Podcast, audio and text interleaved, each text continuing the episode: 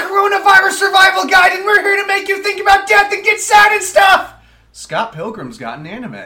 Yeah, yeah. I saw an article recently about it where all of the voice actors are reprising their roles. And not the voice actors, the actual actors Yeah. in the movie are reprising their roles as voice actors for the um the anime, which is actually really cool. It's obviously to see like um you have Michael Sarah, uh, Uh, what's her freaking name? Mary Elizabeth Winstead Yeah. or whatever her name. Uh, Chris Evans Chris Evans, Brie Brie, Larson. Larson. Um from before their Marvel days. Yeah, yeah. When they were actually like good actors. But, um, but but we don't talk about Chris Evans' Fantastic Four era. Scott Pilgrim did. I was looking it up today, and that Scott Pilgrim actually had a reference to the Human Torch in it that like I didn't notice because Oh. of Chris Evans. I was not aware of There's like a reference to the Human Torch like right after Chris Evans dies in that movie or something like that. It's like on someone's shirt or something. But oh gosh. Uh, so for those of you who don't know, I need to stop doing that into the mic. here, let me turn it down a little bit. yeah. Um, Scott Pilgrim versus the World is one of the greatest movies that's ever been made. I, We- I, I I can uh, go uh, behind this and definitely say it is definitely a movie you need to watch. I I didn't watch the movie until like September or something last year, maybe Yeah. even a little bit before that. Which is crazy to me. Well, I understand, but you have to understand like I'm really behind on things. yeah, you are. And, and proof of it is one of the topics I want to talk about tonight. Uh, but um, we we actually have now that I think about it because you're right. We brought up Scott Pilgrim before. I don't I won't I don't want to get off this for a minute. I just want to I just want to let gush over Scott Pilgrim for a minute before we move to your thing. Yes, Scott Um, Pilgrim is honestly very wonderful. Directed by Edgar Wright, the dude who directed Shaun of the Dead, Hot Fuzz, World's End, uh, Baby Driver, which is Baby how, Driver is oh, oh my gosh, I love that movie yeah, so much. which is how I know we've talked about this before because I remember having Yeah. my existential crisis about learning Flea was in that movie. Yes. but um, yeah, Scott also, Pilgrim, uh, the the uh, Jamie Foxx was in that movie as well. The uh, the the graphic novels that the Scott Pilgrim movie are based on are novels that I read when I was in middle school, and those novels are what got me to s- want to play play bass guitar. And uh, so those so this this franchise Scott Pilgrim is very near and dear to my heart. I love the the comic books. I love the movie. The movie adapted all of the comics into one movie. Sadly. each of the But but I feel like it probably did a, a fairly good job. it of did that. a fairly good job, but it did cut out a lot. I've talked to you before, like the comics. So the, for the comics, like the first book is the first Evil X. The premise of the story is Scott Pilgrim has to s- has to fight his girlfriend Ramona seven, seven evil exes in order to win the right to date her, and um which is played by Mary Elizabeth Winstead. yeah, and Which so hon- honestly, like, I just like saying her name. By the way, do you know who she's with? yes, I do. Oh. Hello there. She's with Ewan McGregor. Hello there. I think There's a couple other ones I'm weirded out by. Uh, the girl, um, this is the other one I was weirded out by. The girl from Transformers 3. Rosie Huntington Whitley, Okay. the the blonde, right? Yes. that's the you one. know who she's married to, I think? I think she's married, if not Oh, married is it is it David Beckham? No. Jason Statham. Oh yeah, I knew it was someone weird. It was some n- weird. It's the transporter. yeah. How is he weird? Well, Jason Statham. well, isn't he like twenty years older than her or something? yeah, yeah. She's thirty three and he's fifty three. Which something that's also weird. I I remember reading on Wikipedia the girl who plays uh s- Black. What's her name? Black. I always mix up Scarlet Witch and Black Widow. I call Okay, them, so you- I call them, I legit call Black Widow Scarlet Widow all the time. I don't know why. okay. So Black Widow is Scarlett Johansson, and then the other one, No, I- Scarlet Witch, I- is uh, what's her uh, Elizabeth, Elizabeth, Olsen. Olsen. No, I, I don't get them mixed. I know You the mix the characters- names I mix the together? names together all Okay. the time. I keep calling Black Widow Scarlet Widow, and I don't know why. Okay, so you're thinking ScarJo. Yeah, Black Widow, her younger sister, the blonde one. I remember reading. Oh, uh, Yelena? Florence Pugh. Florence Pugh. Yeah, I remember reading on her Wikipedia once that she was dating some like fifty-year-old dude, dude, and she's in her twenties or something. She's mid to late twenties. Yeah, but I remember reading that and I was like, She's "Dang." around your age. Yeah. Yeah, she's around my age. Um, that's neither here nor there. That was us getting off on Rosie Huntington Whitley. What I was gonna, s- not Rosie Huntington Whitley, Mary Elizabeth Winstead. Yes, Mary Elizabeth Winstead. Um, Hello there. But uh, so the first book is the first Evil X. The second book is the second. Third is the third. Fourth is the fourth. The fifth one is the twins, the Japanese Yes. twins. They're both in the same book, and then the sixth one is the That's final. that's X. the one where they play like the really big show with the big like Megatrons or whatever. Yeah, it's it- the sound waves. yeah. They're doing a battle of the bands where their music turns into like literal giant kaiju fighting each other. yeah. Which that's what that actually leads into what I'm going to get into. So like the book of those two twins is an entire book on their own, and you know that fight was just like five minutes in the movie. Yeah. the book. In the book, the Japanese twins are inventors, and so the entire book is them c- creating increasingly big robots that come to try to kill Scott. okay. So, like, that's what I mean where I say the movie cut out a whole lot of stuff, which is why True. I'm so excited that they've got a TV format Yes. to adapt it faithfully. and I, I wonder how the anime is gonna look because I'm I'm hoping that the anime is very true to the original graphic novel. Yeah, so in am that I. in that um Which another cool that char- the cartoonization. Which, dude, another cool thing about the um the movie, there's a scene in um in the first battle of the bands where the first Evil X shows up, where, S- where Scott and his band Yeah. are fighting against Crash and the Boys. There's a part where their lead singer Steven, he's like he's going over the the info they have about Crash and the Boys. He's got a big he's got like a big you know. Um, thing that he's drawn pictures of them on and have written their stats on because Yes. he's super super- he's super obsessive. They are drawn exactly like they look in the comics with the exact same style in that on that big um, display he's Okay. got. So they had they do have the volume art in there, which I think is re- really cool to have in the movie, which is why I think they will be faithful to the art style um, in the anime. What I do know is that the anime is going to be animated by the same studio that did Devilman Crybaby, which I've never seen. I don't know. if that Devilman means anything to Crybaby you. is pretty decent. okay. Um, uh, when it comes to animation style, um, their work is pretty good. Um, I really don't know a ton about them, but I just know like Neither do that, I. that work is is decent. All, all I know is they've got so they've got the original cast. They've got Edgar Wright, the director, is an Yeah, an so executive. they, they've already won. yeah, ex- Edgar Wright's an executive producer. I think the producers of the movie are also executive producers, and Mm-hmm. the writer of the comic series, Brian Lee O'Malley. I know that he's a producer. I think he might also be co-writing it. So they've got like everything they need for this for this series to be The, amazing. Mm-hmm. the success of the movie itself will even push this further. yeah, So, uh, we were t- I had made mention about myself being behind on things, yeah. and so Well, I'll, we'll do yours. Then I got my second one. Then we can go to your okay, second. so one. being behind is so we're what's- moving on to our second topic, Yes, right? Okay. yes. So, being behind as I am, I uh, decided recently that I finally was going to start trying to watch the show Wednesday. Oh, you texted me about this. Okay, So, yeah. Yeah, yeah, yeah. I I was super hesitant just because I was like, okay, th- this is it, it's a trend. People are like, oh yeah, do this. I know it was famous on TikTok for one of the dances or whatever Yeah. that happened, uh, and I was just like, I'm not into this. I don't want to watch this, but like I'll give it a chance just because the Adams family's been a part of my life for a very long time. Really? Yes, I didn't know that. um, I was very faithful to the movies. I did not like the second movie, The Adams Family Values, um, but I really, really liked. what, The, did you, what did you think of the CGI movie that came out like two years ago or something? yeah, we don't watch those. I I didn't watch it because I was like, no, no, you- no, no. Raul Julia is No! my Gomez. No, no, no, no! Ah! just immediately everything is ah.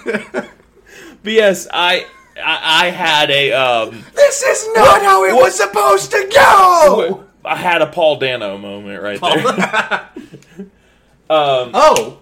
Really quick side tangent because of the Batman. I Sure. think it's been officially confirmed that Clayface is going to be a, a villain in the second in the next Batman movie. I can't reach because the microphone's in the way.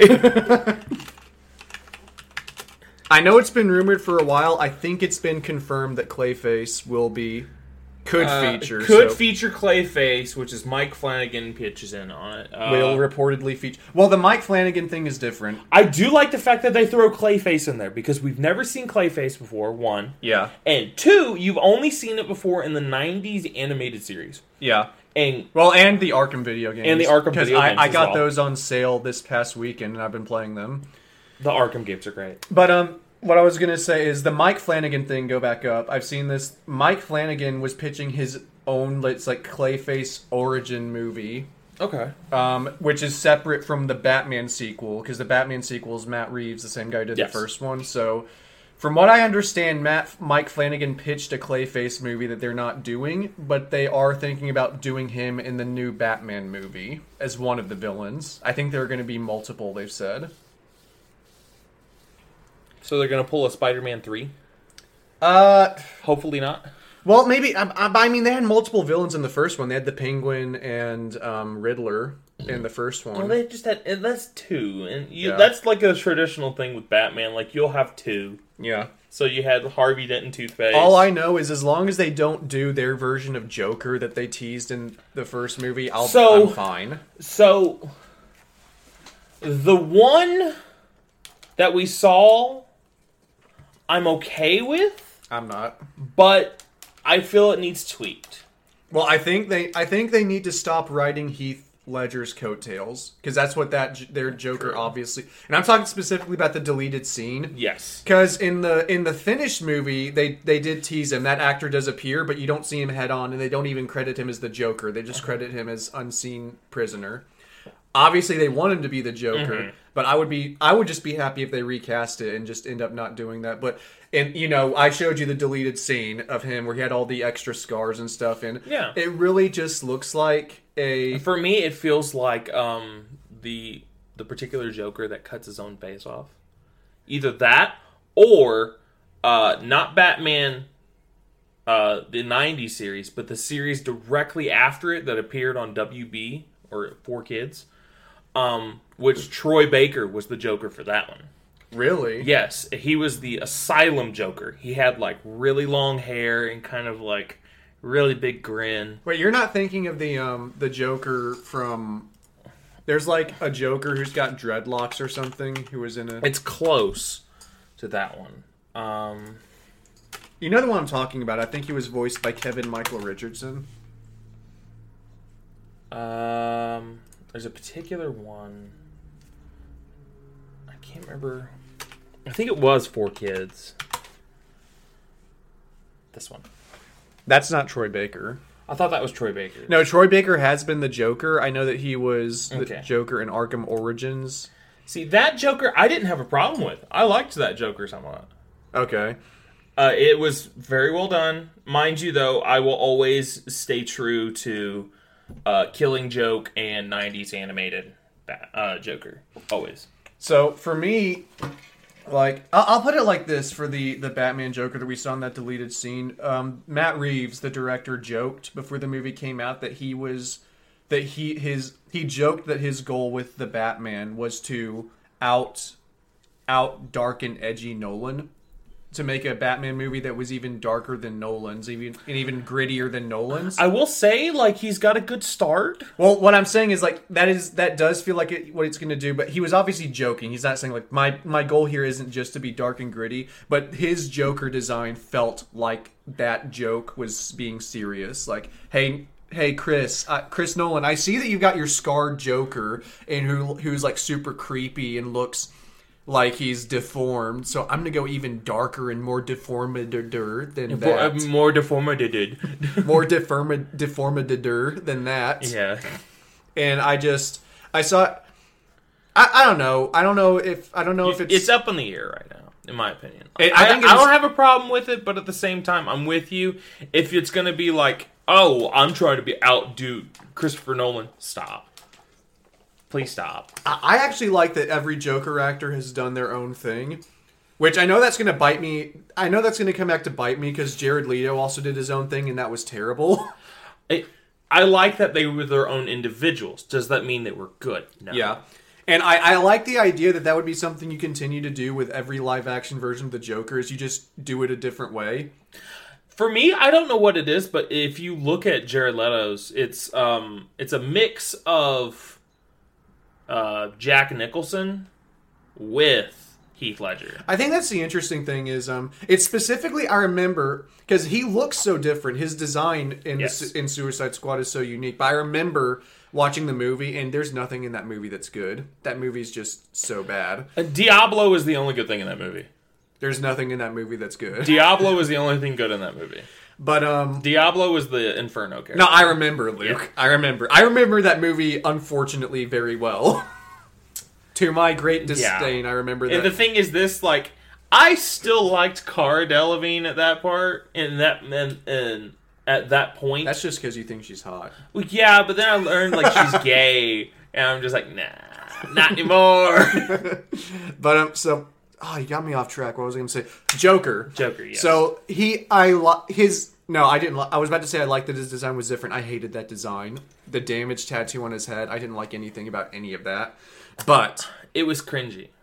it was very. cr- It felt very try hard. That first still of him of Jared Leto doing like the scream at the camera. It felt incredibly try hard. But It felt like somebody was trying to get famous on like TikTok. yeah, which is feels like that's Jared Leto's career a little bit. Oh, yeah, because he was the edgy guy before he became an actor. Well, he. He was in Thirty Seconds to Mars. I know. And So like he was super edgy then, um, and like super kind of like emo cringy. Well, he's also very like gimmicky because the thing that everyone Yeah. talks about with Jared Leto is that he's super method. He's a super method actor. Like there were there were reports that came out from the Suicide Squad set that he was mailing dead rats and used condoms to his co to his cast members. To the other cast members of Suicide Squad, as part of his me- as part of him getting into character as the Joker, he was sending them that Well, stuff. I remember you, you saying something about him being like that guy on the set of Morpheus, where he would actually like hobble around. with oh, no I think that was a canes. thing. Yeah, I think that was a Like thing in he would- Morbius. in Morbius, like he would actually act as if he was disabled, and so he would like act like a disheveled person. I think that was a thing. Yeah, was. He was. He's very much into that method acting thing, and th- there are two kinds of method acting. There, There's good method acting, and then there's Marlon Brando kind of method acting that's just toxic. well, Which Marlon, Marlon Brando is a dirtbag. Bra- Marlon Brando wasn't even a method actor. He didn't even learn his lines for the movies he was in. That's the point. He's a drama queen. But um, but so and it's so funny because method acting, the good and bad kinds, both act exactly the same. Well, here's examples. Okay, good method acting. Daniel Day Lewis. Well, that's literally the example I'm going to use. I, I heard a story. There was a movie where Daniel Day Lewis was playing like a paraplegic or something.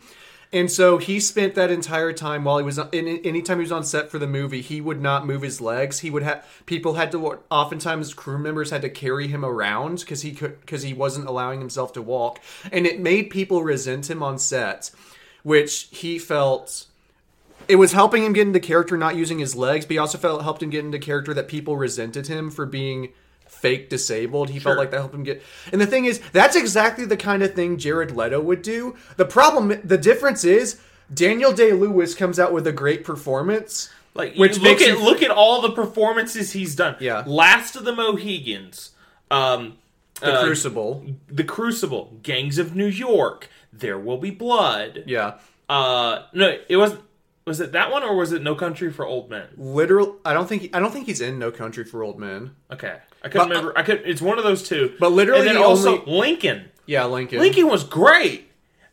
That's I just- loved that movie. Yeah. Um, but what I'm but what I'm getting is like Daniel Day Lewis. That's exactly the kind of thing Jared Leto would do. But the difference is you see Jared Leto like as Joker after you hear the reports of him like locking himself in a room by himself, which is what Heath Ledger did. Yeah. And locking, He's like, oh, he did it that way, so I'm gonna do it that way. yeah. Well, he does it in like he listened to a bunch of like go- I think he said he listened to like gospel music and um like classical music to get into the Joker headspace or something. Which that stuff. Whatever. It's when you start hearing the stuff about how he was like sending people dead rats and used condoms on set. You hear about that, and it's like that's that is method acting. But if you, d- but if you're the performance that, But you- that, that's like Anita Sarkeesian toxicity level. it's not just that. It's also like if you if the performance you give out is Joker and Suicide Squad, then you look back at all the stuff he was doing beforehand and it just comes off as obnoxious because it didn't lead to anything. Exactly. Whereas Daniel Day Lewis does stuff that comes off as obnoxious, then you see his performance and you're like, yeah. You're like, I get it, you were a dirtbag, but you got the point across. yeah. you you delivered on the package that we were having to pay for. Yeah. And so like with Jared Leto, it's just I don't I don't know what it is, man. I don't know if it's just there's something about him that I just don't like, but there's there is something about him where whenever I hear news about him, it just makes me cringe a little bit. Yeah. So back to what I was talking about originally. Okay. So I was always like one who's just like, I'm not gonna follow the trend of Wednesday. I don't want to, but I finally took the time to start watching it. Starting out, my initial response was, why did they choose him for Gomez? Oh, Uh, Luis uh, Giesman. yeah, Luis Guzman. Dude, you know Guzman. what? You know but what? the thing is this. Okay, at this point, I'm just gonna call it spoilers. Wait, hold on. I'm gonna call spoilers That- that's- because because I know I'm gonna spoil something if you haven't watched. it. So if you haven't watched it, go watch it now. Stop listening. I think to I this. might be the only person who's not watched it, and I don't care about spoilers, so I think Okay. we're good. But what I, I was gonna didn't know you say didn't bef- watch it. No, I've not seen it yet. I don't know if I'm going to because I'm I've never watched anything Adams Family. I Okay. don't care. The only reason I would is because the only reason I would is because I saw that video of Jenna Ortega like referencing JoJo's Bizarre Adventure. I'm like, cool. So you're pretty and you like JoJo. I'm in. Yes. so, But um, what I was gonna say is Luisa Guzman. It's so funny. I had no idea who he was until I started watching Community. Because in Community, there's a running gag that Luis Guzman used to go to their school, and he guest stars in one episode. And I looked him up because I was like, "Is this an actual dude, or are they just Yeah. making up a fake celebrity?" And I looked it up. I was like, "Oh, he's in Wednesday. Yes. that's so weird." Yes.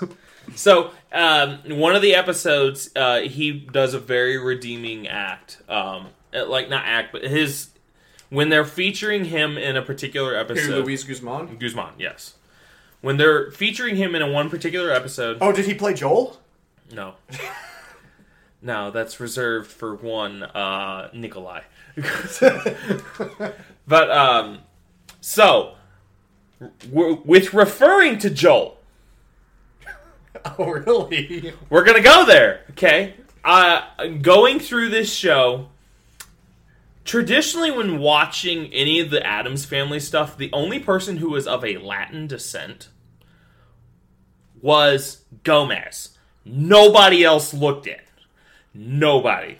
Nobody looked Hispanic. Nobody looked of any sort of Hispanic descent. Actually, you know what? You say that. It's so funny. I remember when I first looked up Adam's family. I don't even know why cuz I I I I've seen pictures of them cuz like Adam's family was such a big thing that like obviously that that imagery it's kind of like Darth Vader where you don't Yeah. have to know you don't even have to know the name of the show but like you've seen them somewhere. Yes. And it's so funny. Like I, I looked up Adams Family at one point. I saw all the pictures. And I saw that the dad's name was Gomez Adams. I'm like, that's an awfully Hispanic name for a white dude. I just assumed he was white because everyone was everyone was pale as everyone was pale. Yeah, as, and then as he- freaking they they might as well have had been albino. Yes. And so, um, what I do like is they moved in a direction where you felt like everybody was race swapped, even though they technically weren't, Right. because Morticia was still um, sh- uh, Catherine Zeta Jones, which Catherine Zeta Jones is um, European. I never would have guessed from the name. Shut up. so, um, That's like saying John Smith is white. It's like really. I never would have guessed. It's Jon Smith. The most- It's Jon Smith. The most mi- the most milk toast white bread name in all of history, John Smith. But the cool thing is, like, she comes in and she plays the role very well. But everyone else, of Wait, the- who? Cap- Catherine, Catherine Zeta-Jones, she comes in and plays the role fantastically. Yeah. And then the other three main characters of the family. So there's Gomez, um, Pugsley, and Wednesday. All of them are Latino or Latina. All right. And where they did the race swapping in this situation, it worked perfectly. Whereas when they did the race swapping in With The Joanne. Last of Us, they forgot about one particular individual named Ellie. Where if they would have race swapped her, I think it would have went over slightly better. How, why do you think that? just because. Think about how like wrong she looks compared to Yoel and Tomas. I mean, to be fair, dude, it actually is funny. I, I, I feel like we may have brought this up at some point, but it, it is it is astounding to me that they went out of their way to race change like the ma- like all the white male characters except except for the gay guys and the cannibals. Sure. those guys stayed white males. Those are fine. Everyone, everyone else is pretty much race swapped. Yeah, and it was crazy to me that they went out of their way to change the looks of so many characters. And then with Ellie, the one like one of the only characters they didn't race swap, they found the one white girl who didn't look anything like Ellie to play Ellie. Yeah, yeah. That That was- was see. That's my point. That blew my mind. That's where casting choice, in my opinion, really shows whether someone knows what they're doing or not when it comes to a property. Yeah. By the and way- so with Wednesday, they did a phenomenal job with the casting. By the way, can I add something to this? Sure. Because I've heard something about Wednesday that I actually this is what also made me consider watching Wednesday is this story I heard, and I'm, I'm also going to compare it to the last the last of quality. Sure. Um, the last of quality. you, you mean the beginning of unquality? Yeah. So I heard a story that apparently Jenna Ortega is a huge fan of the Adams Family, yes. and uh, she's going to be an executive producer on the next season, which means she gets creative control to a certain Yes. extent. And I heard an interesting story where there was I by the way, I literally started watching the show on Monday. Okay. And I already know so much information about this. I heard an It's stupid. interesting story because she she's a huge fan of the Adams Family and Wednesday, apparently, and apparently there was going to be a joke in one episode where like Wednesday's friends are taking her shopping or something. I don't know if you're aware of when this might have been in the season because I have no idea. So there is one particular episode I do remember. Go on. Where they're g- going shopping and there was going to be a joke where Wednesday was going to see a dress, like a really frilly, pretty dress, and she goes, "Uh, I," and goes, "Oh, that's really cute." I hate that I just said that, or something like that. Yeah, that didn't happen. And Jenna Ortega apparently refused to say that line because she said there's no way on God's green earth that Wednesday Adams would ever say something like that. Which is why she's an executive, going to be an executive producer in season two because she's making creative decisions for the character because she loves the character and is refusing to do stuff that would be out of character for her. so the way you're saying, I didn't hear I didn't know about that. Okay. But the expressiveness and the knowledge of the character in itself demonstrates to me the same quality of expertise over the character as Sam Witwer to Star Wars. Dude, I I want to you thought you made me think of a third thing I want to talk about. By the way, I saw a video earlier today about Sam Witwer. yeah. Uh, uh, while I was waiting on you to come over, um, I got two things about Sam Witwer I want to say. but so he had made mention at a like a con recently or something of Yeah. that nature. He went on this like long spiel. It's like George Lucas in the contract for That's what I saw. That's what I wanted to the, bring the up. six minute video. Or Yeah, whatever. yeah. Okay, and so it's a six minute video of Sam Witwer he, how he goes over, and George Lucas is a baller, straight up. 20th Century Fox owns A New Hope. Yeah. In the contract, though, George Lucas con- contracted for every single sequel to be only his. yeah. So So you 20 want to talk about a baller move? And Yeah. then he's like, "Oh, I'm gonna pay for it all myself." But so uh, the the idea is 20th Century Fox distributed, funded all that the first Star Wars movie, and George Lucas in his contract Mm-hmm. but we, stipulated we want Jawas and all that yeah, stuff. stipulated that he would get sole ownership of any sequels, which 20 which 20th Century Fox didn't check because they didn't care about Star Wars. No one thought that was going to be a success. It's one of so- the greatest franchises of all time. Well, it was.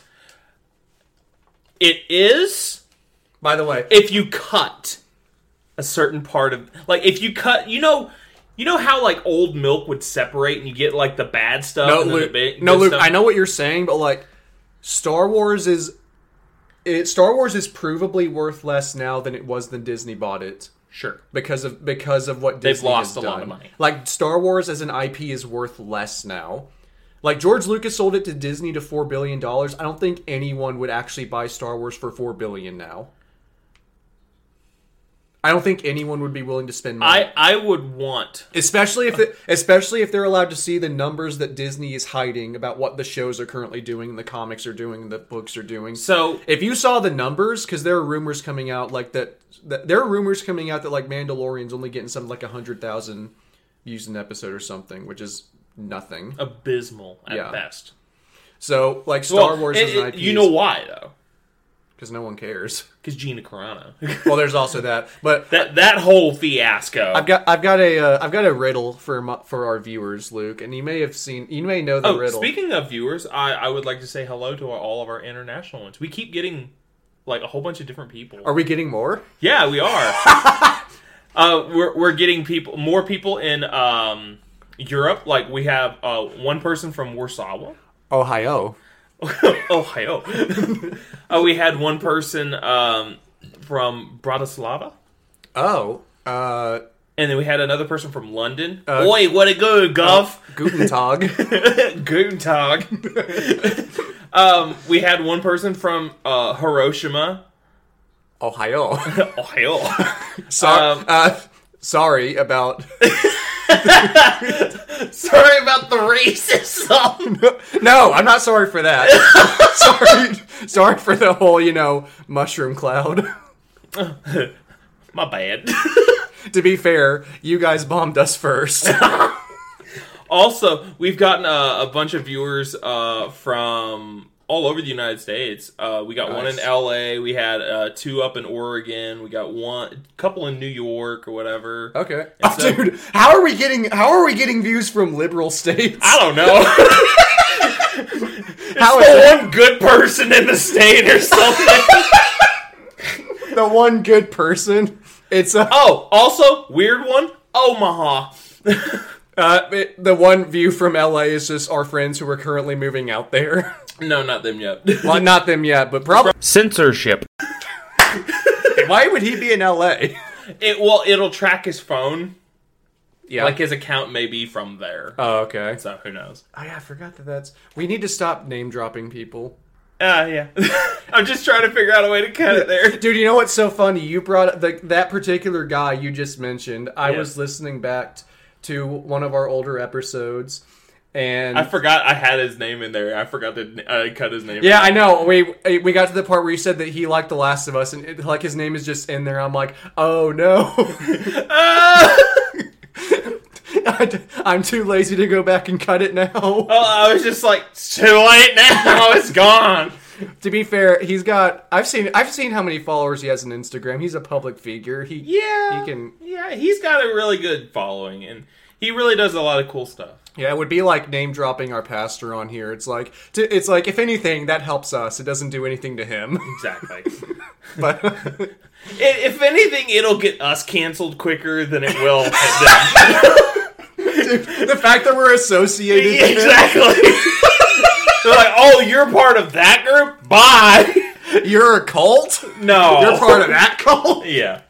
We are not So- part of a cult. What was I The, going the running joke is like, no, we're not part of a cult. We're definitely part of a cult. Yeah, the running the run the running joke is many people have accused our church of being a cult, which it is not, but it is certainly a fun joke to play into. Yeah, yeah. And the thing is, this like you look up the cult like traits. It, the only thing that we have on the list is just people with guns. That's just the sa- the- But dude, that, but that's the thing. Dude, it's dude, like it- no one's safe in church anymore, so you need to have a gun on you. wait, are are we is the South a cult? You tell me. Yeehaw. Anyway, back to um, dude. So I guess since we were on Sam Witwer, I'll go, just go ahead and say. Well, the other I haven't Sam- finished everything yet on this. That's fine. Th- We'll just consider this a detour because Sure. we already brought up. So Sam nice Witwer. little rabbit hole, real quick. Yeah. Um, the Sam Witwer thing. Well, first of all, Oh, Um, I forgot we were all on that. Yes. yeah, we went off onto the Sam. First of all, I also appreciate what he said about the prequels, where he said that um, It was different. yeah, because he said that because he so greatly respected George Lucas, his. His response to the prequels was when everyone was hating on it. He he said he went to see the like Phantom Menace in theaters like seven times because he was literally studying it in theaters, trying to figure out what is George doing here and why is it different from what I expected it to be. Why, why is Which- this not like I thought it was supposed to be? which I really respect. Um, but Also, another thing I watched from Sam Witwer recently is Sam Witwer was in an interview. This is an older interview. I could tell because the the six minute thing of him talking about George Lucas being a genius, I could tell from the wrinkles on his eyes and his hairline that this is recent. Like, and I was like, oh, that's right. Sam Witwer's getting Sam Witwer's aging, Yeah, he's um, just as we all are. he's mid forties. Probably, but and, and this was an, this one looked like it was him like fresh out of Force Unleashed. Is this Yeah. second interview? Um, as he was talking about, and I know there was it was post Darth Maul. I know that because he was talking about being on the Clone Wars, and he said there was an he was there was an episode that he was in the recording booth for, and it was an episode where Anakin was seeing was seeing a vision of his dead mother Shmi, and Anakin Shmi Skywalker. and Anakin was talking to his mother, and he um, and he told her, "Mom, I've got a wife now, and I really wish you could meet her because I think you'd really like her." And he gave, and he said that Matt Lanter gave a really emotional performance, and they finished the scene. And and he, Sam Witwer said he just leaned and goes, "Hey, uh, we got to do that again." And Matt Lanter get and. And Matt Lanter goes, "Why?" He gets like he gets. I think he gets like a little bit offended, like why? And and Sam Witwer goes because Shmi met Padme in Episode One, so Anakin wouldn't have told her that he wants her to meet his wife because they already met. And he said that when he said that, he could see Dave Filoni in the back, like watching the recording, just like pull his hat down so that no one would look at him. mm, dang it. And basically, Because the, Dave Filoni probably wrote the line. yeah, probably. And so the And entire Filoni was like, dang it, I got schooled by a nerd again. Yeah, and so the entire interview interview was just about how Sam Witwer is a bigger Star Wars nerd than Dave Filoni. Because, And he's the guy who's the executive, like, producer of a lot of the crap that's coming out right now. Yeah, Sam Witwer, it, Sam Witwer actually is the guy you need in a Star Wars production. Yeah. because he's I've seen interviews of him roasting the sequels, which a bold thing to do when you're currently under Disney employment. I've seen it too. I, I Bold, very bold. Yeah. I.e., Gina Carano. I, I'm very I'm I'm kind of shocked that I didn't see a red dot appear on his forehead in the middle of that interview. but so also really bold of him to trash talk really bold of him to trash talk the company that he's currently living at. oh, yeah, I forgot he lives in the air docks. Yeah, he's currently living He- he's in their he's air ducts. bashing his current residence. Yeah. Uh, if This Sam, place is crap. These people suck. Oh, thank you for all these nice goods. if Sam were if if Sam went Wait, wait, wait, wait, wait. I got it. I got it. Okay. Just say, di- uh, we're going to announce a new Star Wars project. Give me Okay. a second. Okay. you know I don't think I want to say it. You're a dirtbag. We're announcing a new Star Wars project. hey, can I be a part of it? Yeah, exactly. Except it wouldn't be that he wouldn't. He would. He, he would pop out of like a of like a vent would like hinge open. Yeah. No. Sam would go, hey, except he Gotta wouldn't be a do part of that. it? dude. It would be like something out of like Friends, where they said we're announcing a new Star Wars project, and the vent and the vent pops off, and Sam Witwer just falls out onto the ground. and just goes, "Hey, can I be in it?" and then he gets up and just jumps back up into the vent. He just Jar Jar jumps back up into the vent. That's the noise he makes when they say yes. We we are going home. Jar Jar's returned. so, But um, basically the point of that interview was da- was Sam Witwer out out um, nerded Dave Filoni in Star Wars lore. and when when you can out nerd the executive producer, that's when you know. Seriously, guys, I'm such a nerd. yeah, but Sam Witwer, you need a Sam Witwer on every single like big franchise thing you do. Yeah. you need you need.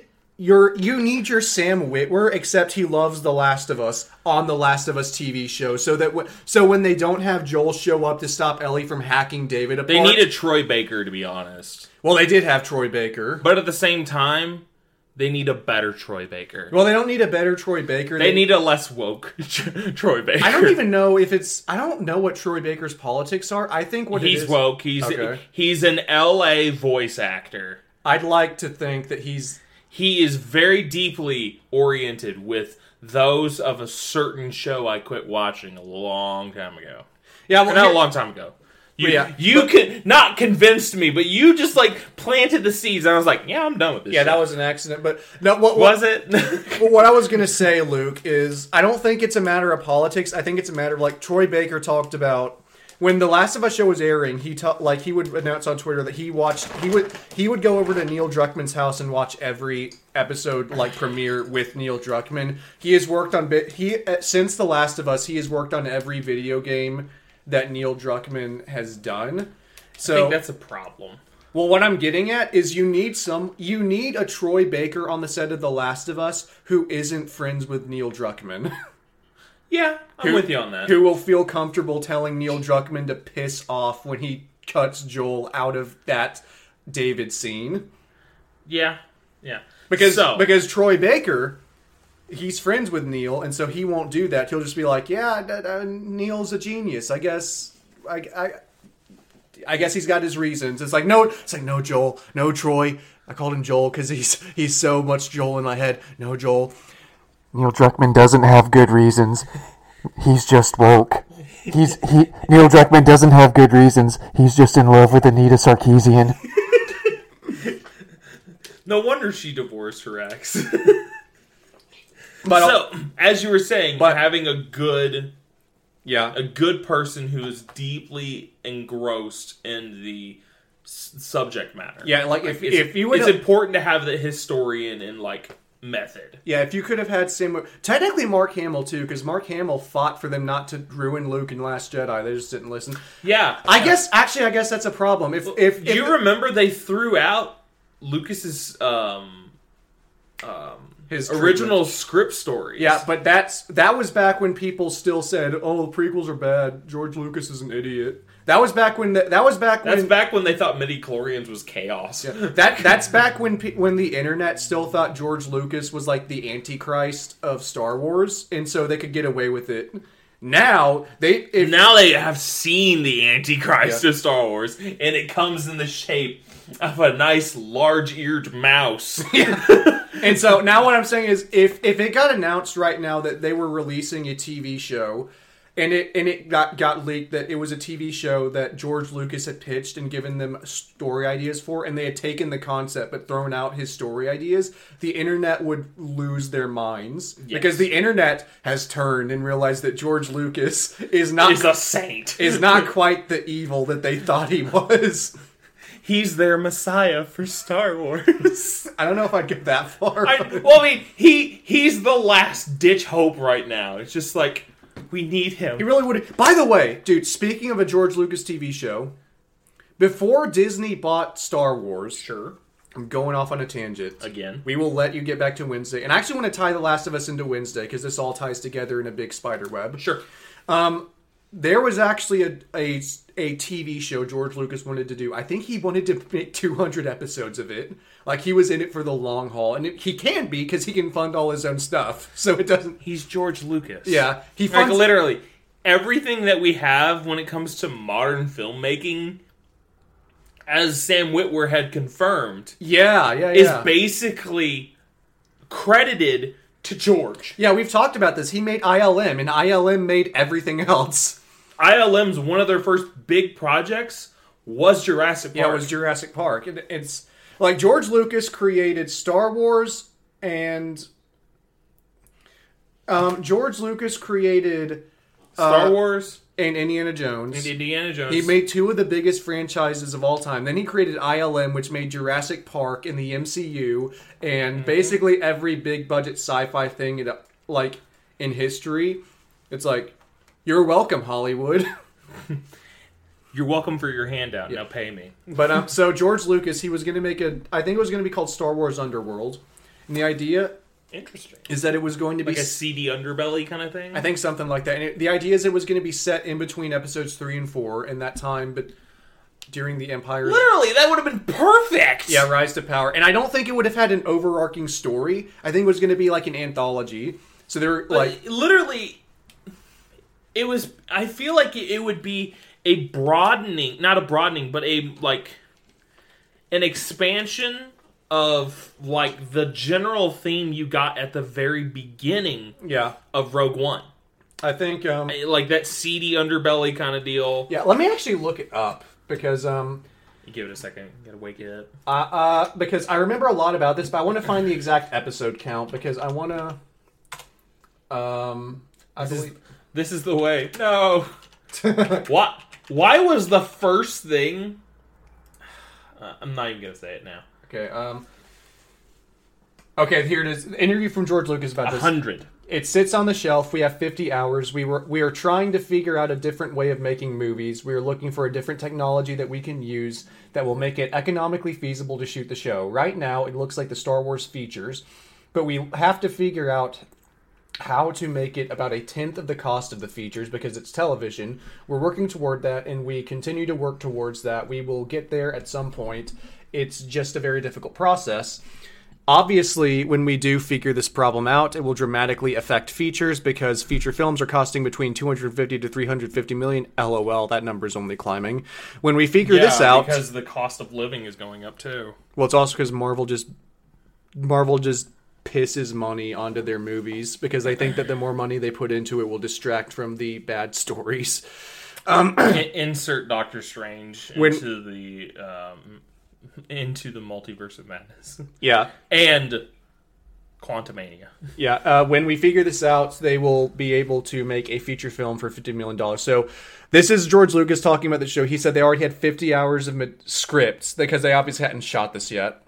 And this interview was from like 10 years ago before Disney bought Star Wars because the thing is bas- the thing was basically shelved immediately after Disney bought Star Wars because again George Lucas LOL let's all crap on George Lucas oh no we've now ruined the entire Star Wars franchise and it's worth literally a paper napkin Sadness. but if you look at the episode count so they they planned to produce 100 episodes but George Lucas in his crazy mind wanted to produce 400 he wanted this series to he wanted this tv show it was going to be live action he wanted it he was going he wanted to make at least 100 but he had pipe dreams for 400 and each episode was going to be an hour long so I don't find that to be crazy. 400 that's anime num- that's one piece numbers my dude that is absolutely crazy Sir, sir, we're talking about George Lucas here.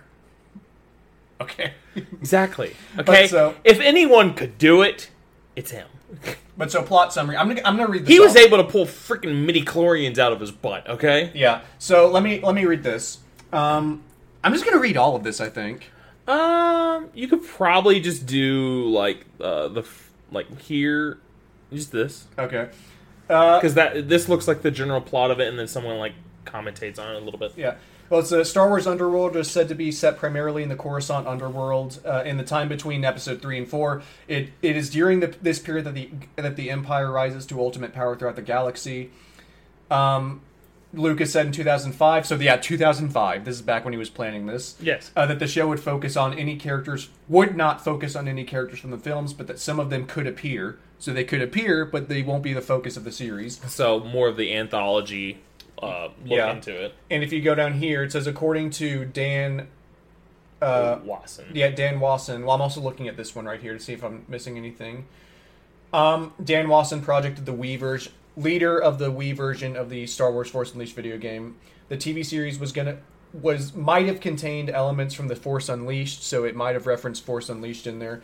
In 2014, Steven Scacia revealed in his Kickstarter campaign that he had been a writer for the series and was involved in several story elements, including Lando Calrissian losing the Millennium Falcon to Han Solo, Solo and Chewbacca's first meeting, as well as an action scene with Boba Fett. So Well, one of those is ruined. yeah, Actually, two of those is ruined. And actually, what's interesting is this is reminding me, Luke. I'm pretty sure I've I've multiple sources have said that um, Rogue One, that prim the premise of Rogue One, the the story outline was an idea that they were going to do in Underworld. And the thing is this I've heard from numerous people who were around when Star Wars came out in the uh, 70s and 80s. Mm-hmm. Okay? And they said, like, uh, all of them were, like, huge uh, OT fans. They were all about uh, Empire. Empire was their baby. Yeah, And they compared Rogue One to the quality of Empire I when don't- it comes to storyline. I don't agree with that, but But- It's it's but I'm- better than anything else Disney did. Sure. But so what I'm I, get- like I, f- I feel like that was the last hurrah. oh absolutely Uh, ma- like Mandalorian, you could see like it was kind of sinking. yeah Like season one was good. Season two, you could see it sink. yeah And let, I'm also going to read this. It's going to. Uh, Rick McCallum produced the Star Wars prequel, so he's also talking about this. He says Luce, Lucas envisioned somewhere like 100 hours between episodes 3 and 4. So he wanted to do 400. It sounds like they settled on 100. That's the Mm-hmm. number they were going for, which would mean 100 episodes of the. Uh, 100 I would episodes totally in be total. fine with that. Yeah, uh, we're really excited about that. Um, he says it's going to be much darker, grittier. It's much more character based. Think about a think about bounty hunters. That's all I can tell you. He also called it Deadwood in Space. Bosk, we'd get more Bosk. Yeah. He also called it Deadwood in Space and Empire on steroids and compared it to The Godfather. Um, so they were talking about how it's going to be grittier. Rogue One, I'm pretty sure it's been it's been mentioned by numerous sources. Rogue One, it's ide- the idea of that movie started as a script for this TV series that Lucas was doing, and they adapted it into that movie. Obviously, we just read about Lando Calrissian losing the, losing the Millennium Falcon, Han S- Solo and Chewbacca's meeting. That was all in the Solo movie. So the two Rogue One and Solo, they both started This whole anthology. as as part of this TV series, which is also another way of saying I would want to see, honestly, I want to see more on Darth Maul. Like, really. sure. Everyone does, pretty much. But also that's that should let you guys know to anyone who's still for anyone who still d- is a George Lucas hater, you should keep in mind the two Star Wars movie that were not abjectly terrible, that is Rogue One and Solo, both st- they both were pilfered from ideas for a TV show that George Lucas had. And George Lucas had nothing to do with the sequel. Exactly. But now, Luke, here's what's really cool. I've I have read online that Corey Barlog, Don't know who that is. the creative director behind the God of War games. You've intrigued me. Cor- Wait, wait, wait. Originals or news? So or he- both. So he was like he was like the lead and he was the lead, lead animator, so the animator for God of War 1. He was like a story consultor for God of War 2. He I think he Mm-hmm. So this is the Greek pantheon era. Yeah, I think he wrote the story treatment for God of War 3. So he didn't have anything to do with the story of God of War 1. Then he was a co- story contributor to God of War 2 and 3. He was the writer and lead director of God of War 2018, the one that everyone loves. and and when we're into the Norse mythology, yeah, and he was the like I guess you would call he lore master or something for God of War Ragnarok, which means he didn't he didn't write it himself, but everything they wrote they gave to him and he approved it. So they had to filter everything they did through him. he was their Sam Witwer. Yeah, so Corey Barlog, Corey Barlog is basically he did he basically did all of God of War 2018's story himself, and then he basically he basically sat on the shoulder of the person writing God of War Ragnarok and basically told them, "Hey, you messed this up and you're fired." Hey, hey, hey, hey. Don't mess up. Yeah. And also, I'm, I'm not going to get into that, but so Corey Barlock, he was involved in all of the God of War stuff. Sure. But I know the reason you asked is you want to know if he was involved in the Norse mythology stuff, which he was. He was the chief architect of the Norse part. So Corey Barlog was brought in at, to was brought in to talk about working on this series when it was still in development, Star Wars Underworld. Sure. And he has said that the character arc he wrote for Kratos in God of War 2018 Oh gosh. was inspired by a script he wrote for a Palpatine origin episode in Star Wars Underworld.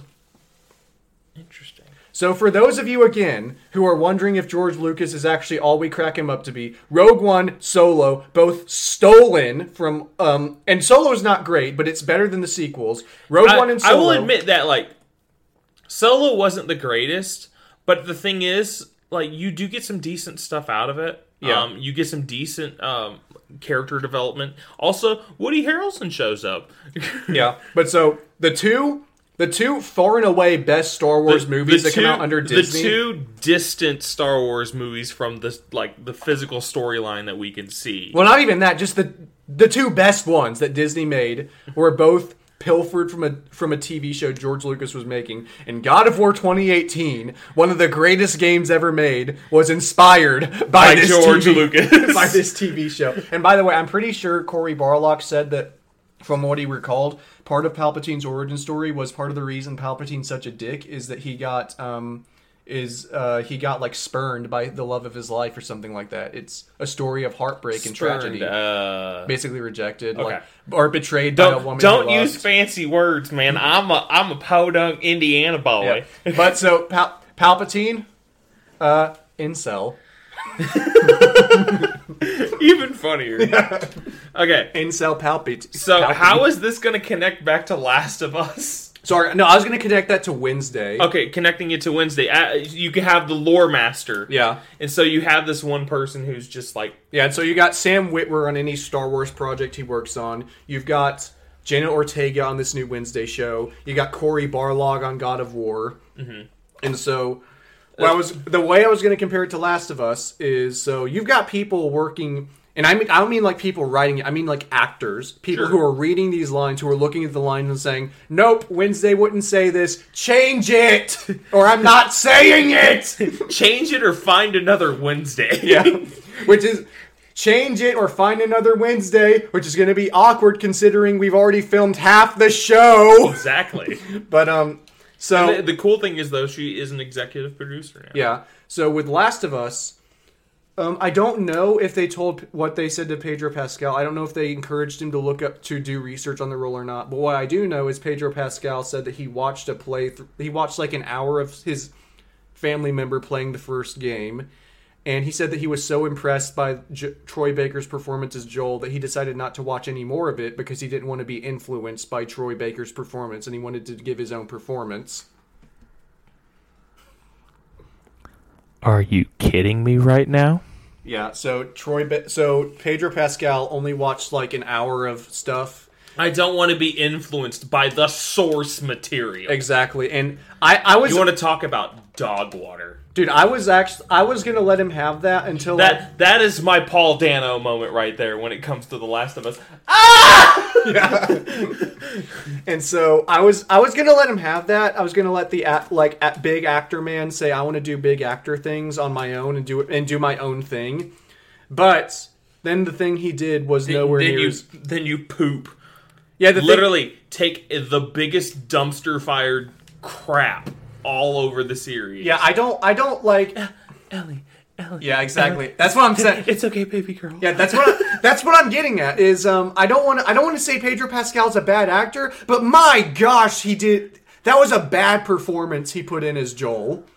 I thought he was supposed to be like one of the top notch actors nowadays. Which, by the way, the the season finale, I can't believe more people aren't talking about the season his performance in the season finale. There is an ep, there's a part in the season finale where.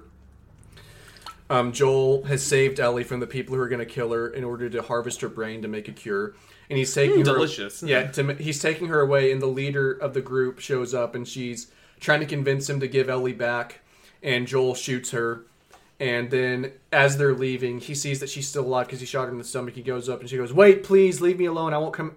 Like, please just let me live."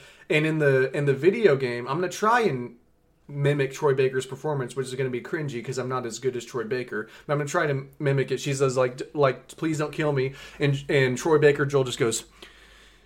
You just come after her, and then shoots her. And in the TV show, the way Pedro does it, he goes, "You just come after her," and then shoots her. And I listened. to that, I was like, could you act, please? You just come after her. You just come after her and then shoots her, and I'm like, could you like, dude? I I- I, I assume you're a good actor. Assumed. That's your problem right there. You I s- assume. I remember you being good in Game of Thrones, but my gosh, you're not trying at all. I've already got my paycheck. I don't gonna try. You just come after her. Ooh. And so then now It- like literally, you he almost went autistic. It sounds like with that. he one. went he went very robot-y. And he's just like. Yeah, and so, but now let's move on to Bella Ramsey as Ellie. Because what I do know for sure about Bella Ramsey as Ellie is she was told by Neil Druckmann and Craig Madsen not to play or watch anything from the games because they didn't want her to be influenced by it. They told her, "Don't look at the source material. We're doing something different." So the exact opposite of a lore master. I am so tired of Neil Druckmann and his horse crap. I wish he would just stop. Yeah, and so now, well, and I also know that At Joel. any point in time, we could just reach up and just I'm tired of this bull crap. the the uh, Diego Luna, the actor who plays Joel's brother Tommy. You mean Tomas? Yeah, Tomas. So the dude who's only in two episodes of the TV show. He, I, I read online. Probably that- got a fat check too. I read online that that for him they give they gave him a complimentary complimentary PlayStation 5 and a copy of The Last of Us remake for PlayStation 5 so that he could play it to research his role. So Pedro Pascal did not re- research his role as the main character. They told He got, he he got an hour worth of research. yeah, they told they told Bella Ramsey not to Don't research- touch it. Yeah, don't research your role. And then Tommy, the guy who's only in two episodes, they said, "Here, you research your role." And so for me, I just read that's like, so y- so what what you're implying there is you you're doing the same thing with Tommy, so you want him to research the role so that you give a, a, a- like a faithful performance of that role. You don't want El- you don't want Ellie to be faithful, and you don't care if Joel is faithful. That's called poor representation of a, um, a property. But like, you see that. you which- see this crap. And then you compare it to Wednesday, which is how this ties in. yes, you compare it to Wednesday, and you literally okay. Let's. St- Is this- Yes, Is this good? it's blue. Ah! It's it's the I believe it's mixed berry. I'm gonna. I'm doing the. Good, I'm doing the good version of ah. Ah! So it's the engine. So you look at the source material that they were using and the people that they were using um, to direct, to do music. A lot of the people who are on the um, um, on staff for this were highly dedicated. One and two were very well versed in the material. God forbid. God forbid you get An people who example. like it to make the it. first episode, the director is Tim Burton. huh. Maybe we hit that one on the freaking nose. Because if I remember correctly, he was the director of both the Adams Family movies from the 90s. Can you imagine if Tim Burton actually hated the Adams family and the, so he he used Wednesday to show why he hates it? it's just a massive psyop. So then, on top of that, we get probably probably one of the greatest people for this entire show Henry Cavill. to do the music. Henry Cavill. No. Oh, well, um, Metallica. No. Black Dan- Sabbath. Danny Elfman. I, I, dude, I'm not even joking. You said Danny, and my mind went to Danny DeVito. Danny DeVito does. So I the music. started blasting. So I started singing. so Danny Elfman, if you don't know who he is, he did Beetlejuice. I do know Danny. He Elfman. did He did the Spider-Man movies. uh yeah, he did a couple of them. I He did the t- he did the Sam Raimi one. Yes, he did. Uh, I know he did two. Um, I don't remember if he did two, uh, one and three. I think I'm almost positive he did one. Um, he may have done one. I don't know about two, but then he also has done so many other ones that are just fantastic. yeah, Um, he also did Age of Ultron. did he? Yes, I didn't know that. But yeah, so they have Danny Elfman. Oh, did he do um the Superman original the original Superman movie You mean the one with? with Christopher Reeve? no, no, that, that was before his time, Oh, I think. I don't. It wasn't before his time, but I don't think he did it. Let me But see. i- him and Tim Burton were together working on this project to start out with. And by the way, he's got a weird face. Yeah, he does. Uh, it's it's almost I, I guarantee. it's very detestable feeling. I guarantee you the only reason uh, Tim Burton initially worked with him is because of that face. yeah, it's kind of uh you'd probably just want to scroll to discography. That's what I was scrolling to. Uh, original scores. Let me just type in super. Nope, didn't do Superman. Yeah. Did you do Batman? Yes, he did. He did yes, Batman. he did the um, the Michael Keaton Batman. Yeah. Well, because that was Tim Burton. Yes. Uh, So you have these two guys already powerhouses in the studio. John Williams did Superman. Uh, yeah, yeah. 1960. John Williams has been around the block doing everything it seems. Yeah. Um, then you had uh, another guy come in and do uh, some of the other directing, and you oh really my gosh, you're right. Superman was before his time. yes. Um, but you also see another guy come in and take the place of Burton, but Burton is still kind of like there. Um, Uh, but you don't notice a difference. oh, you mean w- in the show? Yeah, in the show. Yeah. So not every episode was directed by Burton. I didn't think it would be. but you you it was literally like his uh his study was just basically in the place so you have that you have a phenomenal storyline that was written the premise of the show is Wednesday doesn't get along with people in public school because they treat her brother bad, and nobody tortures Pugsley but Wednesday. So she then gets shipped off to a boarding school where normies aren't allowed. and all the outcasts are there. So you have werewolves and you have vampires, gorgons, and everything of that nature. Okay. And she learns to do school there. Okay. Another faithful thing they did was they remember people who did good jobs in the show, in the movies. And they were like, you know what? We're going to bring them back because we want them in our show. So they bring back Christina Ricci, Hmm. was the about- original Wednesday Yeah, I was about from to- the 90s. I was about to ask. I thought I had heard somewhere that Christina Ricci was in the movie. yes, she was a recurring character throughout all eight episodes. Okay. Yes. Uh, and she's a fairly main character. Um, then, uh, on top of all this, after just its short lifespan, it's already been confirmed for a season two. Yeah. Well, it came now- it came out on Halloween and January sixth, I think was the date.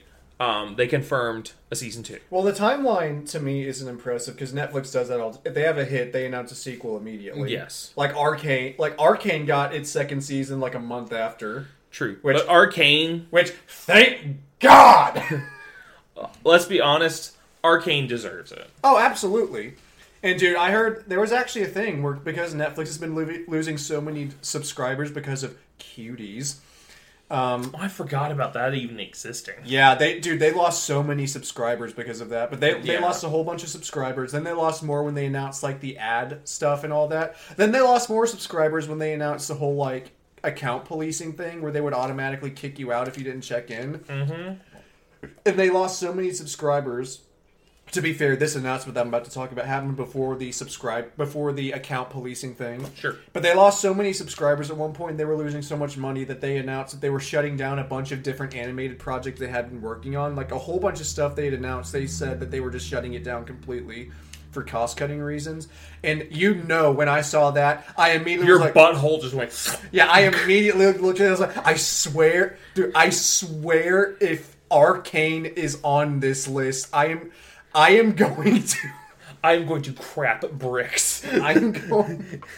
I, I'm not allowed to say on air what I would do, even as a joke.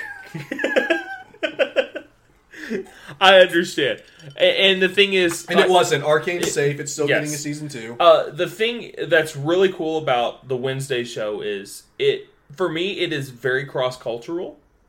Uh, from the uh, the aspect of it, it doesn't race has nothing to do with it. Yeah, it- it's literally about like it appeals to the goths and the autistics. true.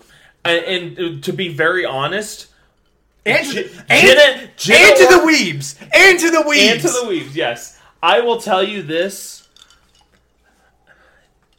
Jenna Ortega Jenna Ortega pulls off autism so freaking well. I swear to you, you would be proud. I mean, dude, she. Dude, she comes off like she's still playing off autism in her interviews. Not in all of them. Do you but- think she's playing? no, I no, think, so a lot of the interviews that she does for Wednesday, she still tries to like maintain the character. Ex- but yeah. she- you like I've seen some behind the scenes stuff. They're literally goofing off. They're a bunch of kids. Yeah. Like they're 20.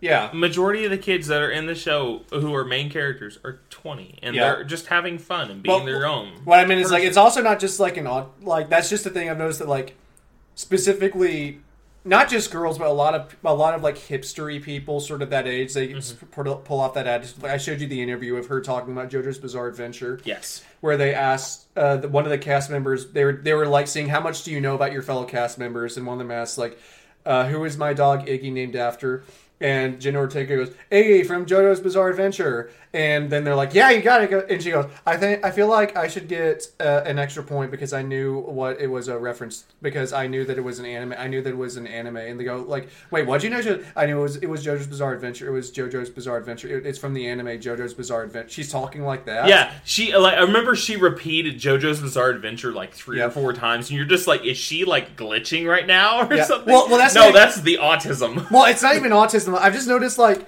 when that's kind of like the default thing to do when you want to cur- come off as quirky is you sort of like just very quickly say a lot of things. You just keep saying it over and over again and be like, "Look how quirky I am." She is twenty. Yeah.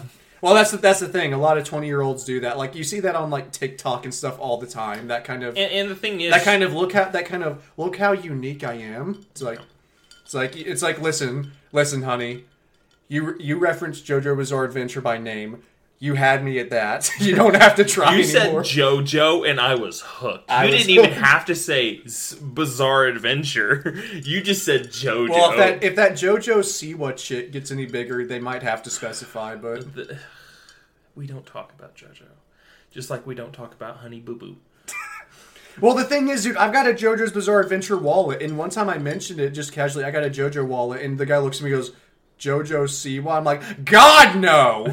Why would you think that? I feel sorry for that dude because he's an idiot. Well, he thought I was the idiot for having the wallet. so for me, I a- as a purely By the way, nothing I said was a criticism of Jenna Ortega. Sure. I'm just saying that's a very that's like a very standard quirky thing that Sure. people do where they say Yes. like like I feel like I should get a it, it's the it's the tone of the delivery. I feel like I should get an extra point because I knew the name of the anime. It's JoJo's Bizarre Adventure. It's JoJo's Bizarre Adventure. Like very quick, very like Yeah. robot-y like that. That's a very standard quirky thing to do. It's also with her age, like you had mentioned. So How old is she? she's twenty. Is is she 20? Yeah, I yeah, thought she was- I confirmed it. I thought she was older Recently. than. I thought she was 22. No. Gosh, it's so weird to see her smile. Well, yeah, it's because you're like, oh my gosh, she's Wednesday. And Well, so- no, no, no. Even in interviews where she's not Wednesday, she's always making that face. Al- also, she was in the most recent Scream movie. Oh yeah, she is tone. I heard that. Yeah, But so dude, that is. I hate that. I hate that. I hate that. I hate that. what? I hate that there are twenty year olds now who were born after 9-11. I hate it. Yeah, I know. I was talking to one of the guys at our church. Um,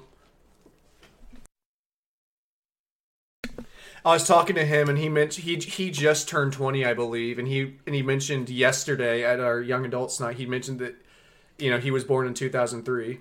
Young adults, the minute. Oh, you're looking at me like you didn't know what it was. No, I know. I, I was just listening, Okay, pondering what and you he, were and going he- with. And he mentioned casually the fact that he was born in 2003. And I'm like, he's 20. He's born in 2003. There are 20 year olds who weren't alive before the World Trade Centers went down. We have people who are adults now who who don't remember, yeah, who don't remember. who don't remember that fateful day. and to be my fair, cousin doesn't remember that day, and she's twenty four. well, I'm I'm a s- I am a close I, I am a clo- in close in age to your cousin, and I don't remember it either. But I was alive for it. The thing is this, you gotta remember where you were, man. Apparently, I was in school because my mom has told me that she wanted to What year were you born? Um, late '90s. I'm gonna keep it. So I would have been. You you would have been in elementary. Wait. One, two. D- I mean, what's the point of dancing around? I would have. I, I would have been just about to turn three. I think. You you'd have probably been so you you probably were like kindergarten or something like that. No, I was um. So I would have been 2001, 2007. and I'm born. I was born the. I'm born later in the year than 9/11. I, I'm born after September, so I wouldn't have turned three yet, but I would have been about to turn three. Probably preschool or something. Yeah, so I think I was in preschool because I remember my mom saying that she wanted, when she saw that happening, she wanted to go and pull me out of school and like get me home. Uh, so I know I was like off somewhere, but yeah, I don't remember. I I was in third grade. You're old. You're old as dirt. I'm almost there. In a month, I turn thirty. Old. Oh yeah, you're born in. I saw it on your passport. Your birthday. Yeah. Your name. Just dox you using your passport. This is his name. This is his social security number. That's a dude. Is your social security in here? No, Oh. but that is a very valid piece of paperwork. Oh, I know it is. I'm talking about his passport. Yeah. Um, I, I would have assumed that your social is in your passport somewhere. no. That would, it, that would make sense to me if it was. Well, the thing is this: if someone steals your passport, your life is gone. if they steal your passport and it has your social in it, that's true. so Yeah, that's too much power to have in one place. exactly that's the point. That's why you must have a social security card. Dude, I saw someone um I saw I saw something. This is an old meme. I saw something online someone posted online and said um why can't social security numbers be simple like 3 digits and someone responded because there are more than 999 people in America. Gosh.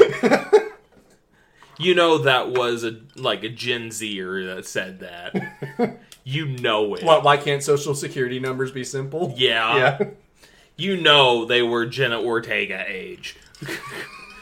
you know it. Why can't social security numbers just be like simple, like th- three three letters, like one two three? Why can't why can't they just be one two three, Luke? Why can't they just be one two three? Like one two three would be a good. Because censorship alone has more than 1,000 people in it. Way to dox us.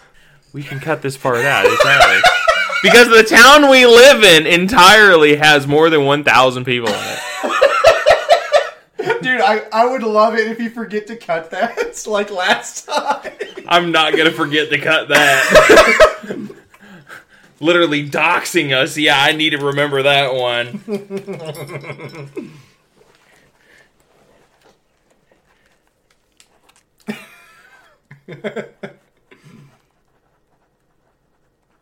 For those of you wondering, because we. uh, Yeah. I presume Luke is actually going to remember. Luke, I ac- got it sitting right there, so I'm gonna remember it. Luke accidentally said the name of the city we live in, which I think we've already said we live in Tennessee, so that would just be it. People yeah, it would just be like, oh, they know where we're at. Oh They know crap, where- we're good. They know where we're at. All, all, all, all, They know how to find us. Paul Dano's gonna come get us. Uh, Paul Dano's gonna get us for making fun of his, his Riddler scream. okay. Dude, we just, dude, we would just hear off in the distance. "Ah!" just Just coming from the stoplight instead of hearing the instead of hearing the train go over the bridge, you just hear ah! but no, you would hear it fade in uh, as it gets closer. You go. "Ah!" then you hear. you start hearing no, no. Just the closer and closer he gets, you're like, crap, he's coming! Get the guns!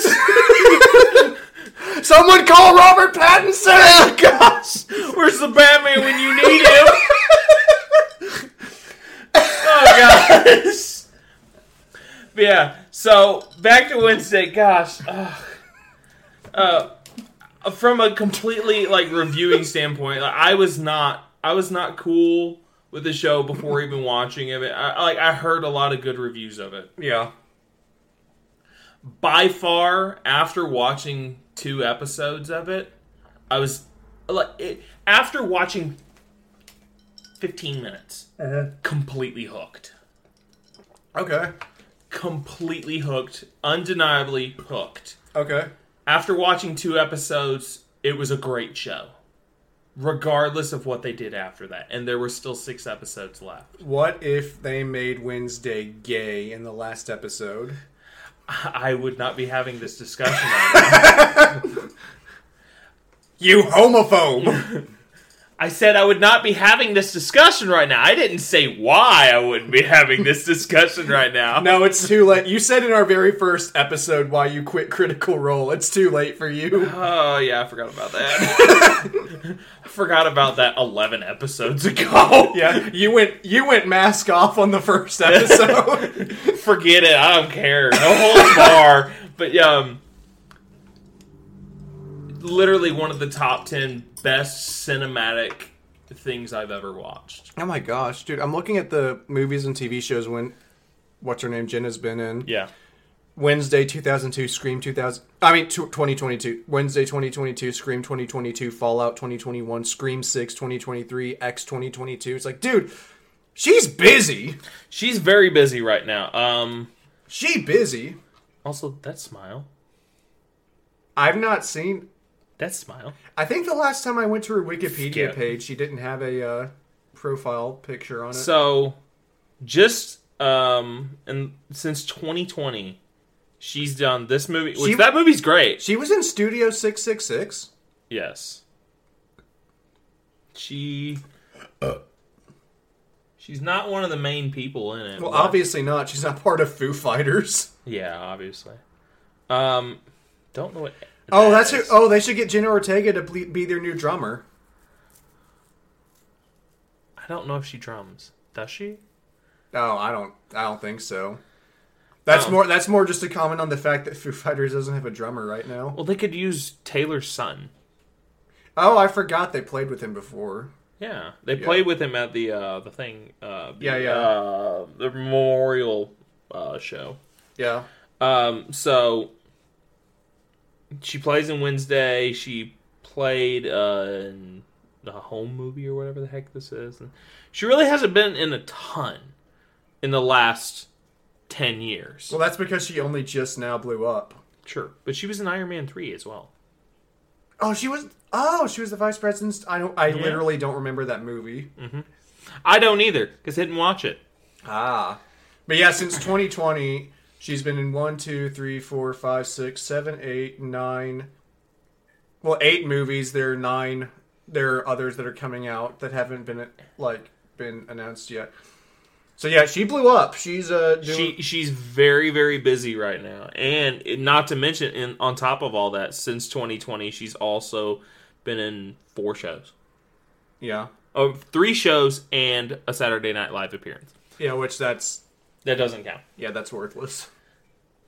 Uh, like I, I started watching one of the bits they did. And I was just like, Saturday Night Live is so cringe now. Like I just can't stand I it. had a roommate in college who would watch it super late at night. That is one of the many complaints I have about having been that guy's roommate. Yeah, And I remember it not being funny, and I remember the episode that they that he was watching having Kanye West on it to do a music video. And It was, Uh, Kanye.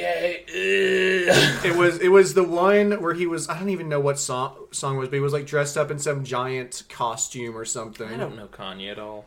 And I remember like it was I remember like questioning if it even if it should even count as music what he was doing. Like let me see if I can actually fi- obviously we can't play it. Obviously, But um, second. Kanye West, uh, SNL. So what the frick? then they're doing some kind of um, Fiji water and Perrier. yeah, and um, so I'm gonna mute this for half a second, uh, so that I can let Luke listen to some of this. So we'll be right back in like half a second. We can probably cut this out so they don't. Yeah, we have to- can. We can cut it. Yeah, so I'm gonna.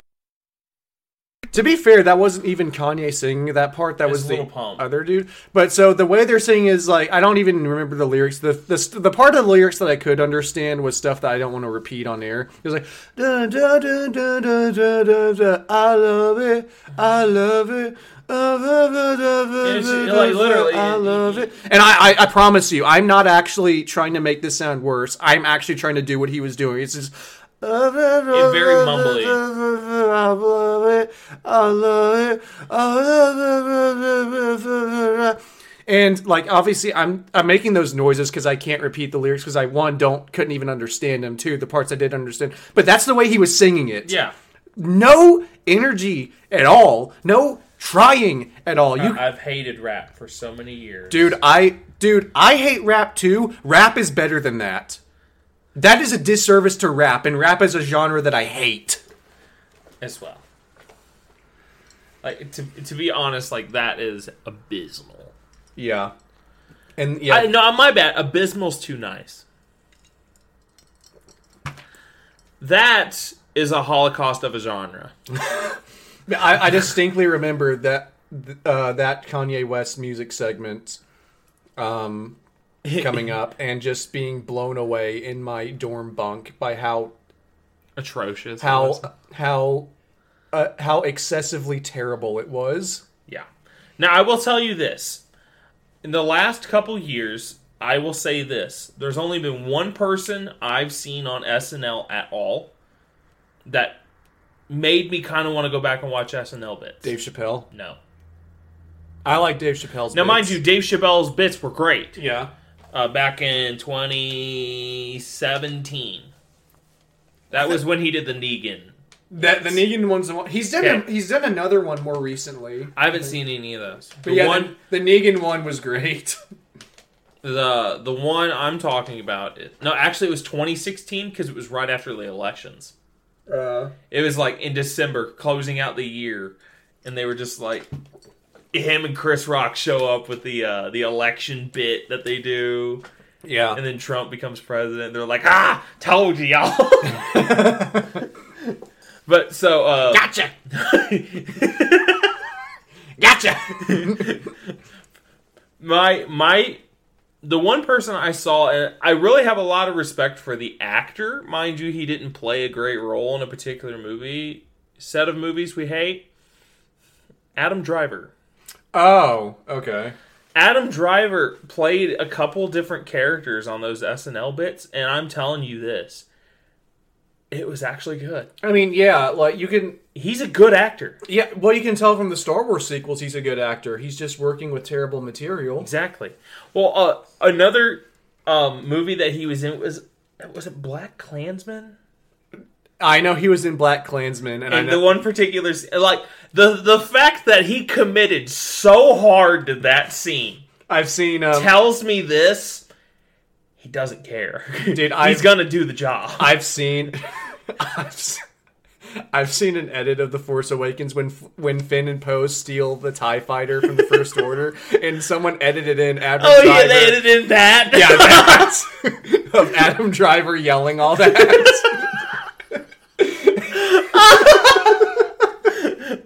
Oh gosh, that's great. and I and all YouTube being what it is, I've seen the like comments on YouTube where YouTube I've seen the comments on YouTube where it's like, yeah, that wasn't in the script. We just recorded Adam talk we just recorded Adam while he was like while he was having a temper tantrum one day. Uh, but honestly, I have a lot of respect for Adam Driver. I do. yeah. There's also another one. There's a review of The Force Awakens done by a YouTuber named ER. Okay. the channel name is E semicolon R. And he he did an edit while he was doing his Force Awakens review of the scene where uh, it's the scene where the where the stormtroopers tell um, Kylo that like the that um the BB unit got off uh, Jakku or whatever and it had a teenage girl with them and he like ignites his lightsaber and just smashes the console he's at.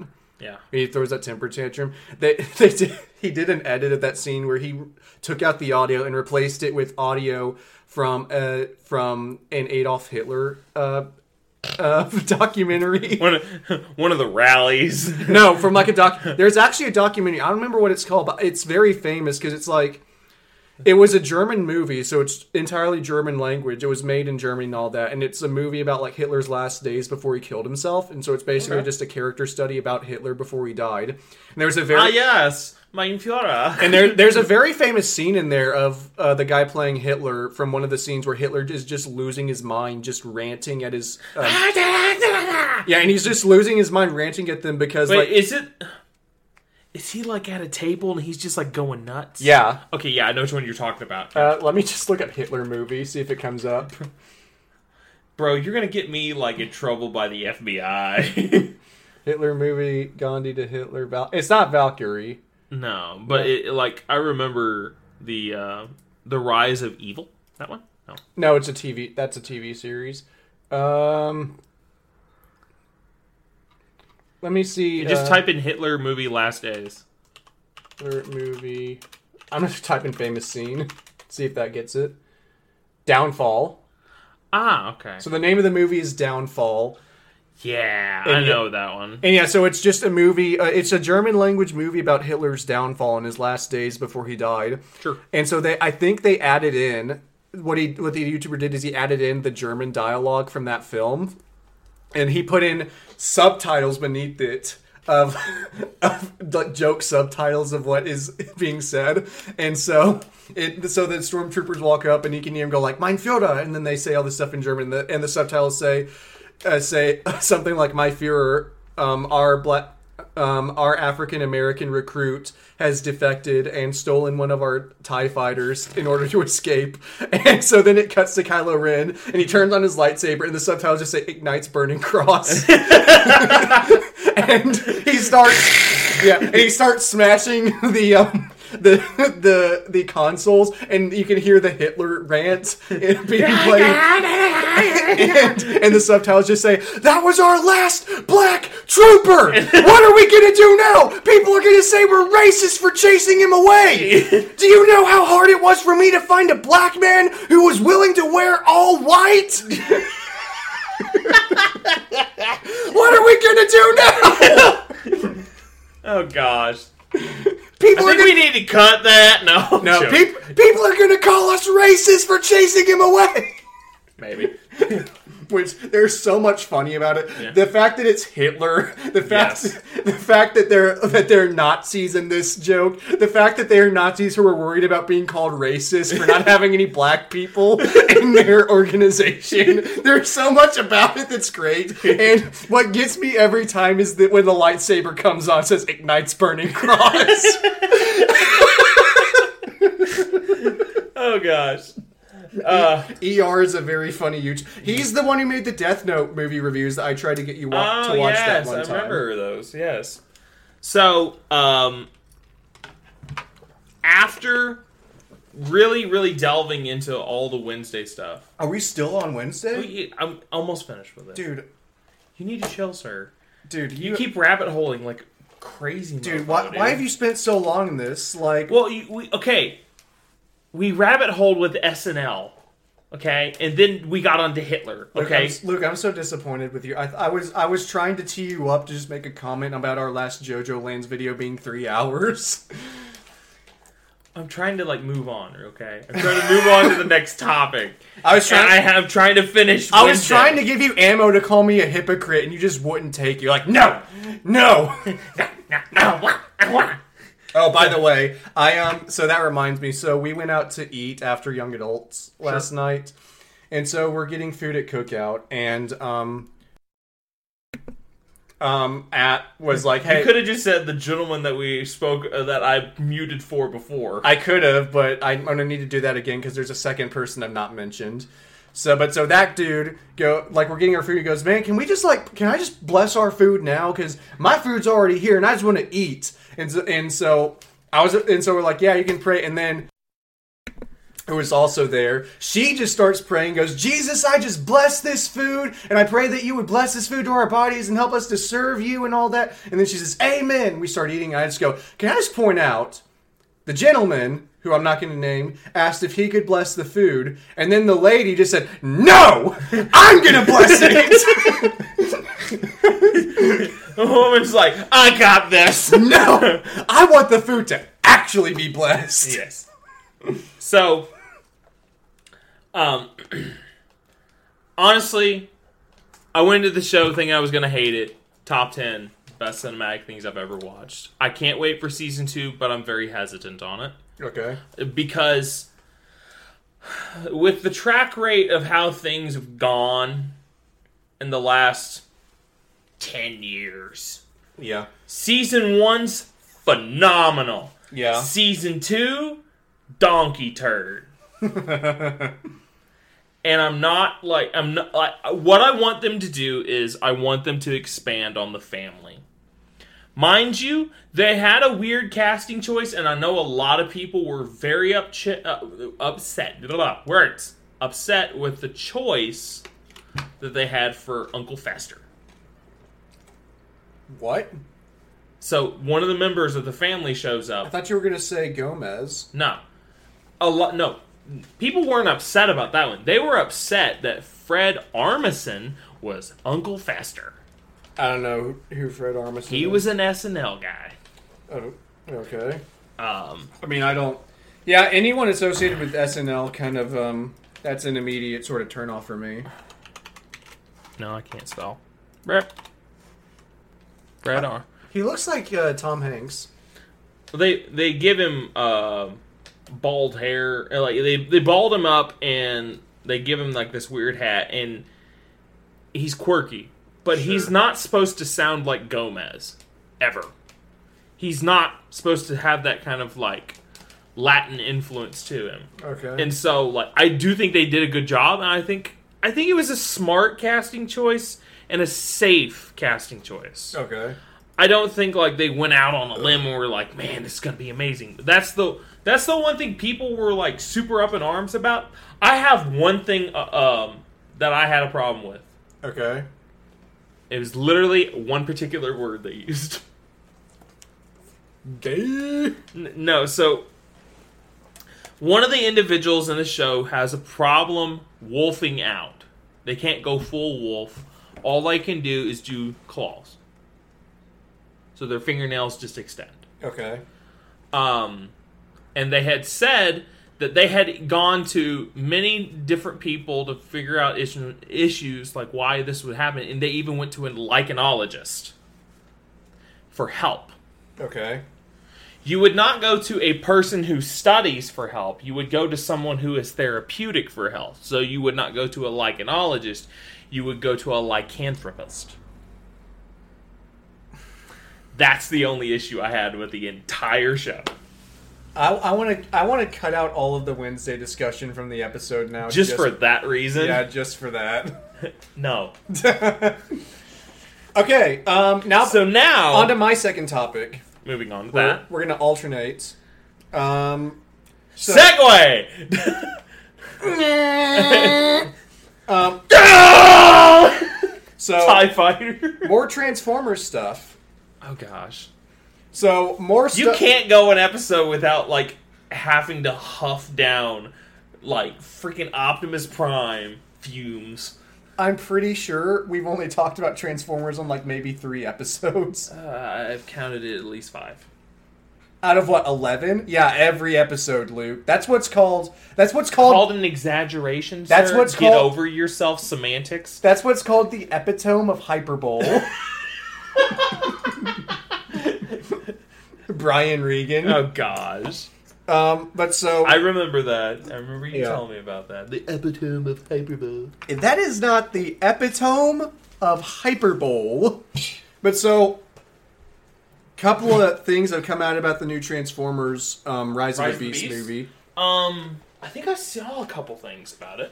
So a couple of interesting things. One, actually, I'm going to tell you about something that's super old. Um, there was a press release a couple of months back at this point where they talked about how they were excited to um, represent. They were excited to represent the experiences of people of color in this movie, and a lot of people reacted like it's a movie about giant robots fighting each other.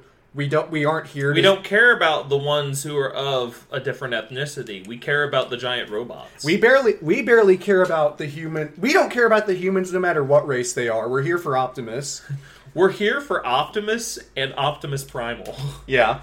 So that came so that came out a couple of months ago, which had people We're we're here for JoJo and freaking Optimus melding together. Yeah.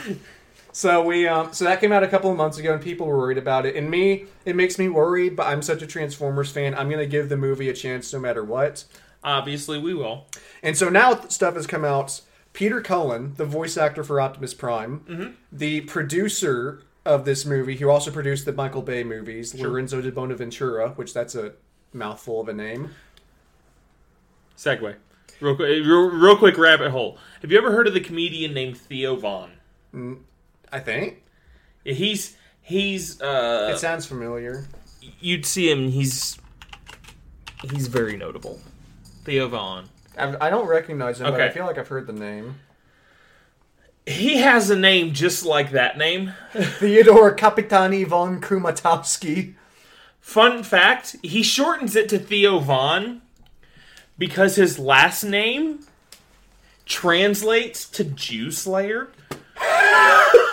Oh wait, it's Kernatowski, not Kumatowski. Yeah, Kernatowski. Hold on. I think Lou. Let me look it up. Louis C.K. Yeah. So, Alfred Zikili.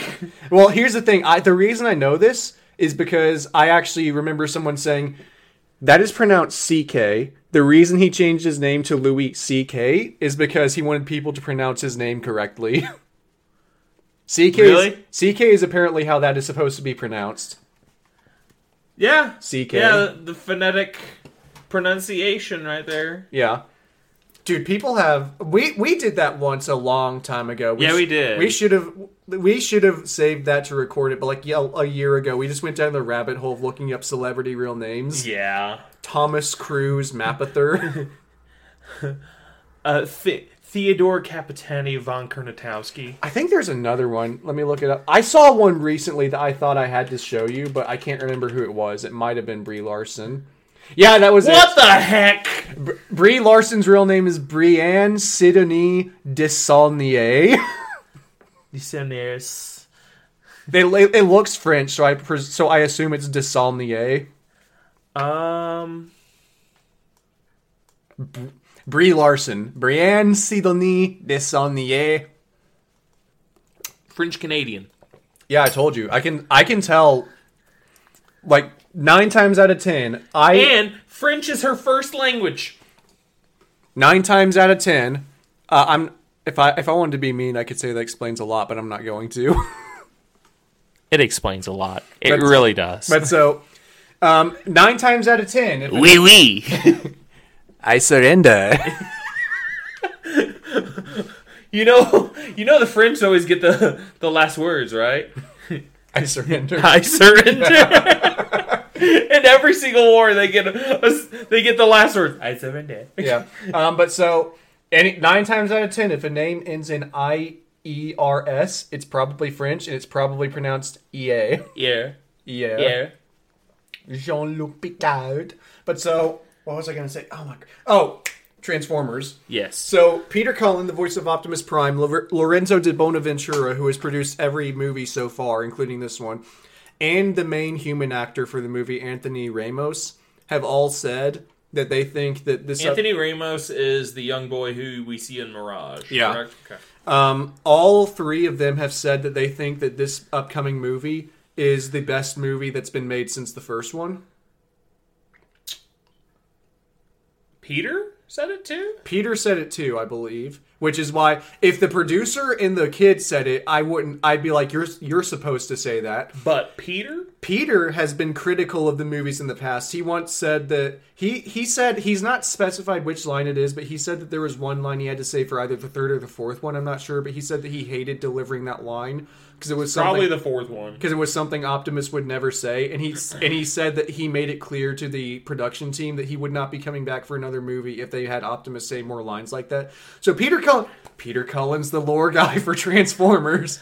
It's because he was the voice back in the day. Yeah, he's been the voice. He's the voice since G one. yeah, which to be fair, he probably he probably only knows stuff about Optimus, so you need a lore guy for the entire series. But he's definitely the lore guy for Optimus, where it's But so the fact I know that Peter Cullen's willing to be critical of the stuff he's in if he feels like it's not living up to what it should be. And so the fact that he has also said that he thinks this is the best movie since the first one makes me go, okay, I, forget what Lorenzo and Anthony said. You say it, I'm listening. And see, that's how I was. No, I, I, I'm sorry to tag it back to Wednesday, but Ah! Does it- I- I- I'm just trying to give you the reference here, okay? Yeah. you, you made Paul Dano upset. yes. I I literally was starting to watch the show, and then it goes to the uh, opening credits, and I saw directed by Tim Burton. I was like, I'm listening. I'm listening. You have my attention. You, You have my attention. you weird man, you. Like I, I saw Tim Burton, I was like, um, hello. I'm intrigued. Yes, and at that moment, it like that's when like I saw the bait. Yeah. I saw the bait, and I was like, mmm, fishy. So now the the second thing, Yes. because this isn't going to take long. The second thing is I I saw an interview. I heard that Peter Cullen gave an interview recently where he said that he is already recording dialogue for Optimus for two more movies. He said that one is going to be a fully se- a fully animated movie, which is going to feature Optimus younger. Oh, I thought we were gonna get like more Beast Wars. No, it's it sounds like there have been rumors that they're going to do a War for Cybertron movie, and it sounds like if he's doing Young Optimus, this is going to be it, which I'm super excited for because that's So it's so hard. we're gonna to get mess up. more Brawn. Or maybe, Brom? maybe Is it Braun or Brom? Brawn. Braun. Um, I most, couldn't remember. most Transformers names, especially those very early like '80s ones, are named after actual things. What if we get more? What if we get Shockwave? Dude, probably. If we get a War for Cybertron with Shockwave, Which one- wait, are you talking about? Soundwave or Shockwave? the one who's the boombox with a rocket launcher on his shoulder. Soundwave. Sound. I get him mixed up every time. Shockwave is the Cyclops. Yes, okay. If we get a sound wave, sound wave, Yeah. sound wave stereo, sound wave stereo. And if we get Frank Welker voicing him, Uh.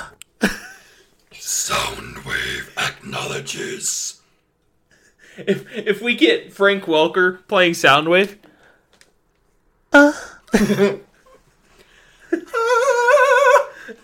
the angelic chorus begins to sing. But the thing is, like, that would be Wait, who is original Optimus? Uh, no, original Megatron. Frank Welker. Oh, okay. If we get Yeah.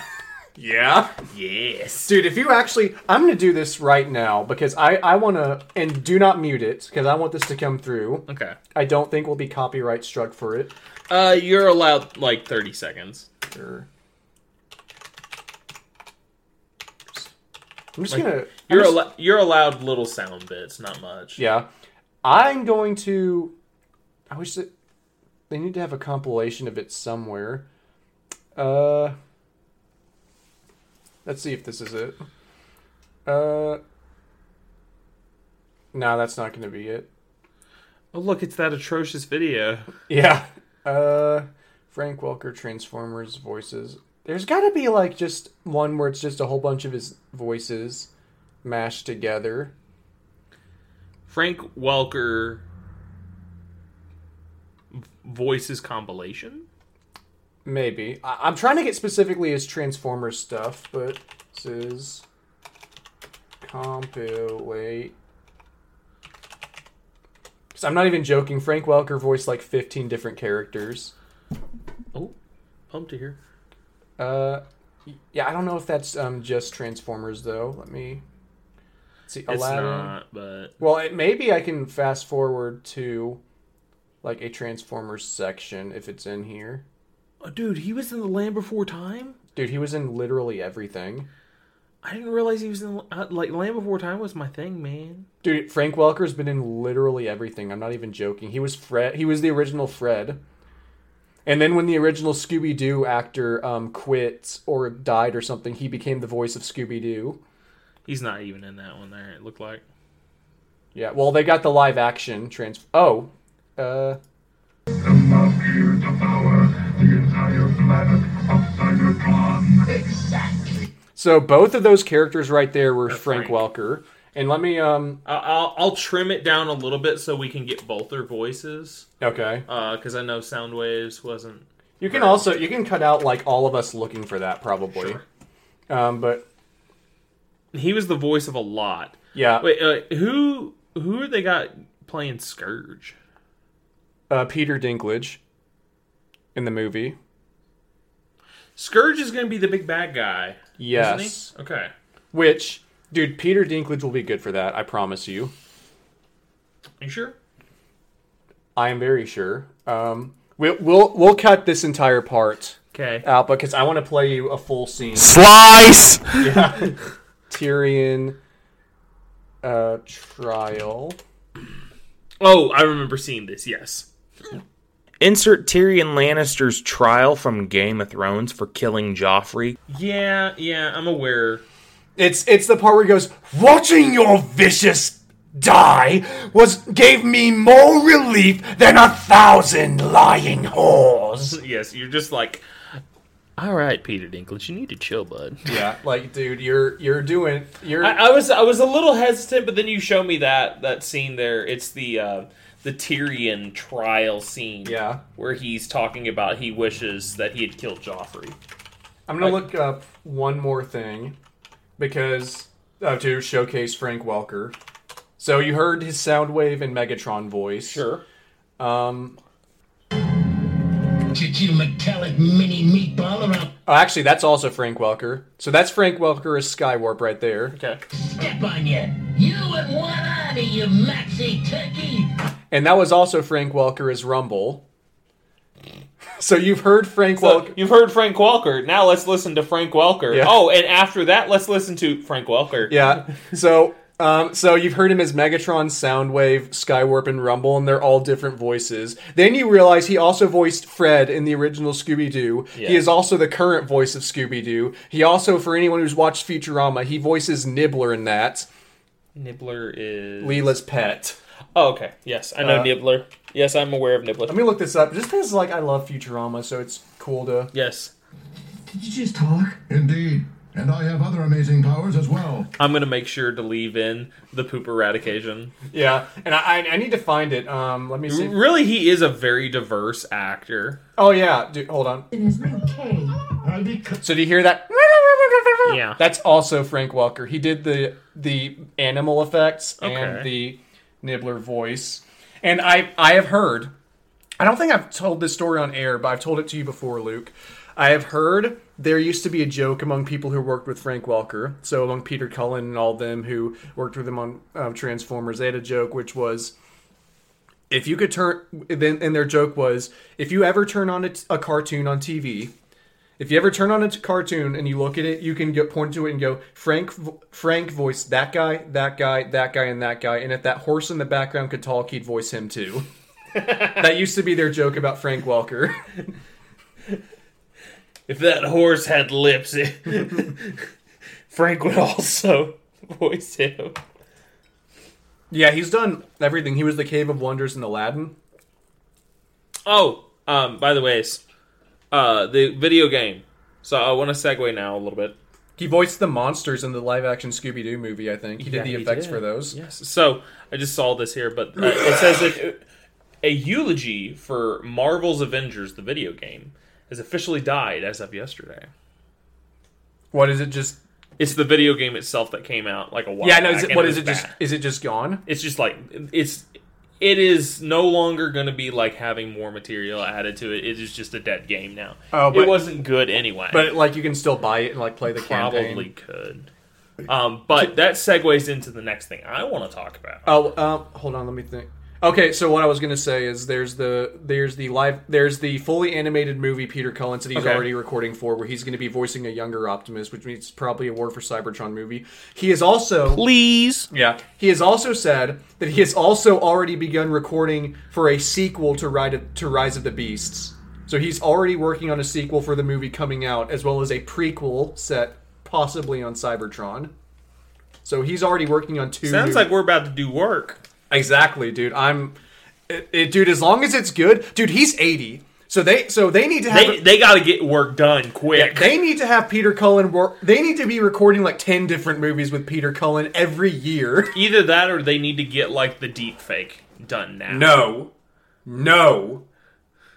No, I, I'm talking about not the deep fake. I'm talking like I'm not saying like full deep fake. I need mean like we need to get Peter Cullen saying every single word and every single inflection so we can AI him. Dude, if we do, Like he literally is now your GPS. dude, I, dude, Optimus is my GPS. Are you kidding me? I would love. Why has no one done that? You're welcome. In five miles, you will take a right at the next light. Roll out. Oh, oh yeah, Optimus. Make a right turn and then roll out. Oh yeah, Optimus, talk to me more. Oh! Ah! So, as as we see the Marvel Avengers game has died, it, it uh, makes me want to talk about another game that recently came out, and I got it, and I, I was kind of a little hesitant of it, but I, I really like it. And, Soma? No. Ah! But the thing is, this I it I said recently came out, literally recently. I'm talking this week. What came out this week? It's a small little indie game that they've been talking about it coming out for a while. Are, you- is this a joke? Are you going to talk about the Resident Evil remake? No, no, this is an actual game. It's on that screen right there. This? No, not that. That it's not that entirely, but there's the, Oh, it's all not the, the background? It's Oh. one of the icons that are up there. Uh, let me guess. Uh, I shouldn't do this. Th- That's just leading to dead air. I am going to guess Tales of the Neon Sea. no, No, okay, then I have no idea. Uh, Borderlands 3, no, Cyberpunk 2079, no, it's seventy-seven by the way. Cyberpunk 2069, Uh, gay. uh, Dredge. You know, that one stood out to me too, but for some reason, Tales of the Neon Sea looked. Yes, so Dredge is a new indie game. Ew! Star Wars Squadrons? I got it for free. I'm probably gonna delete it. I just haven't gotten rid of Dude, the, it. the, the like the like tie fire like, the aerial battle stuff in battle in the Battlefront games is always my least favorite stuff. that was one of my favorite things. Dude, in the original Battlefront 2, I'm so glad that they give you the option to skip those levels in the campaign cuz I always skip them. Sure. Um, but so Dredge. The premise of the game is you are. Judge Dredd. No. Dredge. Dredge. Uh, so you, the premise of it is you are literally uh, a sailor who just washed up somewhere, got caught in a storm, and you're now like sailing through these seas and trying to do all these things for these people without having a job. And the um, I was listening to a podcast about it this morning, and the thing that they said, uh, basic basic understanding of the mechanics and the style of the game it is a inventory management fishing simulator with light survival horror Oh, dude, I don't like inventory management stuff like that. i, I like inventory management I don't like having to keep track of a whole lot of stuff. it, it's it's not uh, like a ton of stuff you have to keep track of it's just like you have x amount of capacity Yeah. you can only like fill it up so far like Resident Evil's inventory is like as much as I'm willing to go for inventory management. resident evil though is like incredibly like rough what do you mean? I, it's not user friendly. Where this here, like all your inventory, you have what you have currently on you and storage, and you don't really need to worry about them because when you go back, because the the premise of it is you're a fisher, so you just go out and fish. Well, the problem is now you when you go out there and fish, Are you fishers of men? no? Then what's the point, Luke? I know that's the problem. I feel like you know what's so weird that what I just said makes so much sense to us, but like I, it There's is. a lot of people that don't understand that. It, it, it's weird to think that like there's some people who don't get the reference I just made. Yeah, Yes, That's- it's a biblical reference. If you didn't get the reference, it's a look it up. It's in the Bible. yeah. I was about to explain the reference, but no, you should just look it up. Just look it up. Uh, Do do your own research. Yeah, do your We research. don't got to do it all for you, do- okay? Do your research and read your bibbles, Read the Bible.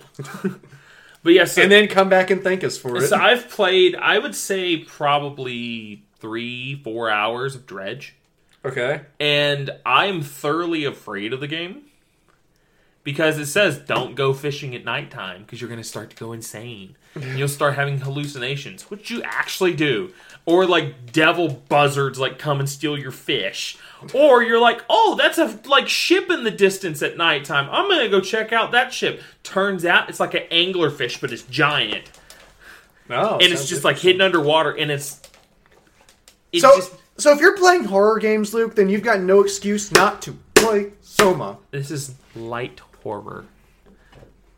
But I will tell you, like it's I, I understand you want me to play Soma, but I'm not gonna play Soma Why? because that one really looks scary, and I already have a problem enough with this one. Oh, it's not on. It was, dude. It was literally on sale for like three bucks two days ago. Well, sucks to suck. I ain't gonna buy it. Oh, that's okay because we can check it, check for it on Steam. Oh, it's not on sale here either. No, I don't want to play it anyway. you need to. I know I need to. I, So good. I don't do good with any like horror games really, and I like I'm having a hard time with Dredge, and it's light horror. Dude, I don't like horror. I don't like horror either. But Soma's good. Dredge is good actually so far. I like it. See, if it's good, then you don't. but I like it because it's uh Lovecraftian themed. and I am a simp for Lovecraft.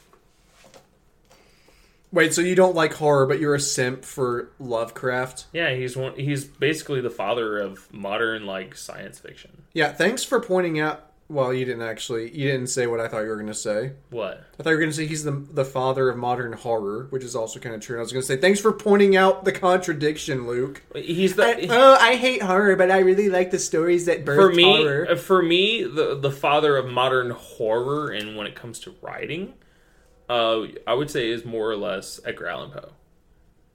No, Look at all of his writings. I've read. I've read some. Of I his have his stuff complete for school. fiction upstairs. I've read some of his stuff for school, and it doesn't come off to me like horror. It comes off to me like classy, classy goth.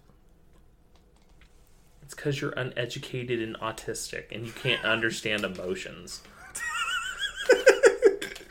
Says the dude who says the grown man who won't play a video game because oh, it's scary. It's because I understand emotions. So do I, Luke. Really? Who's the autist? Here's the oddest. Who's the autist? Oh, it's me. And You! That, and that means I understand emotion better. Do you? Yeah, I'm not ruled by it, so I can study it like in a beaker and just be like, ah, so this is how emotion works. I understand you, Luke, better than you do because I'm un- because I have an unbiased view of your broken brain. Who says I'm the broken one here? Because emotion is a emotion is a cancer. Ah, so you're the broken one, I see. I was yes, gonna say something else. Oh my gosh, I I'm literally Soma, Dredge, horror, Lovecraft, it was something sci-fi. It was somehow connected to Al- Edgar Allan Poe. yeah, so out your time. All right.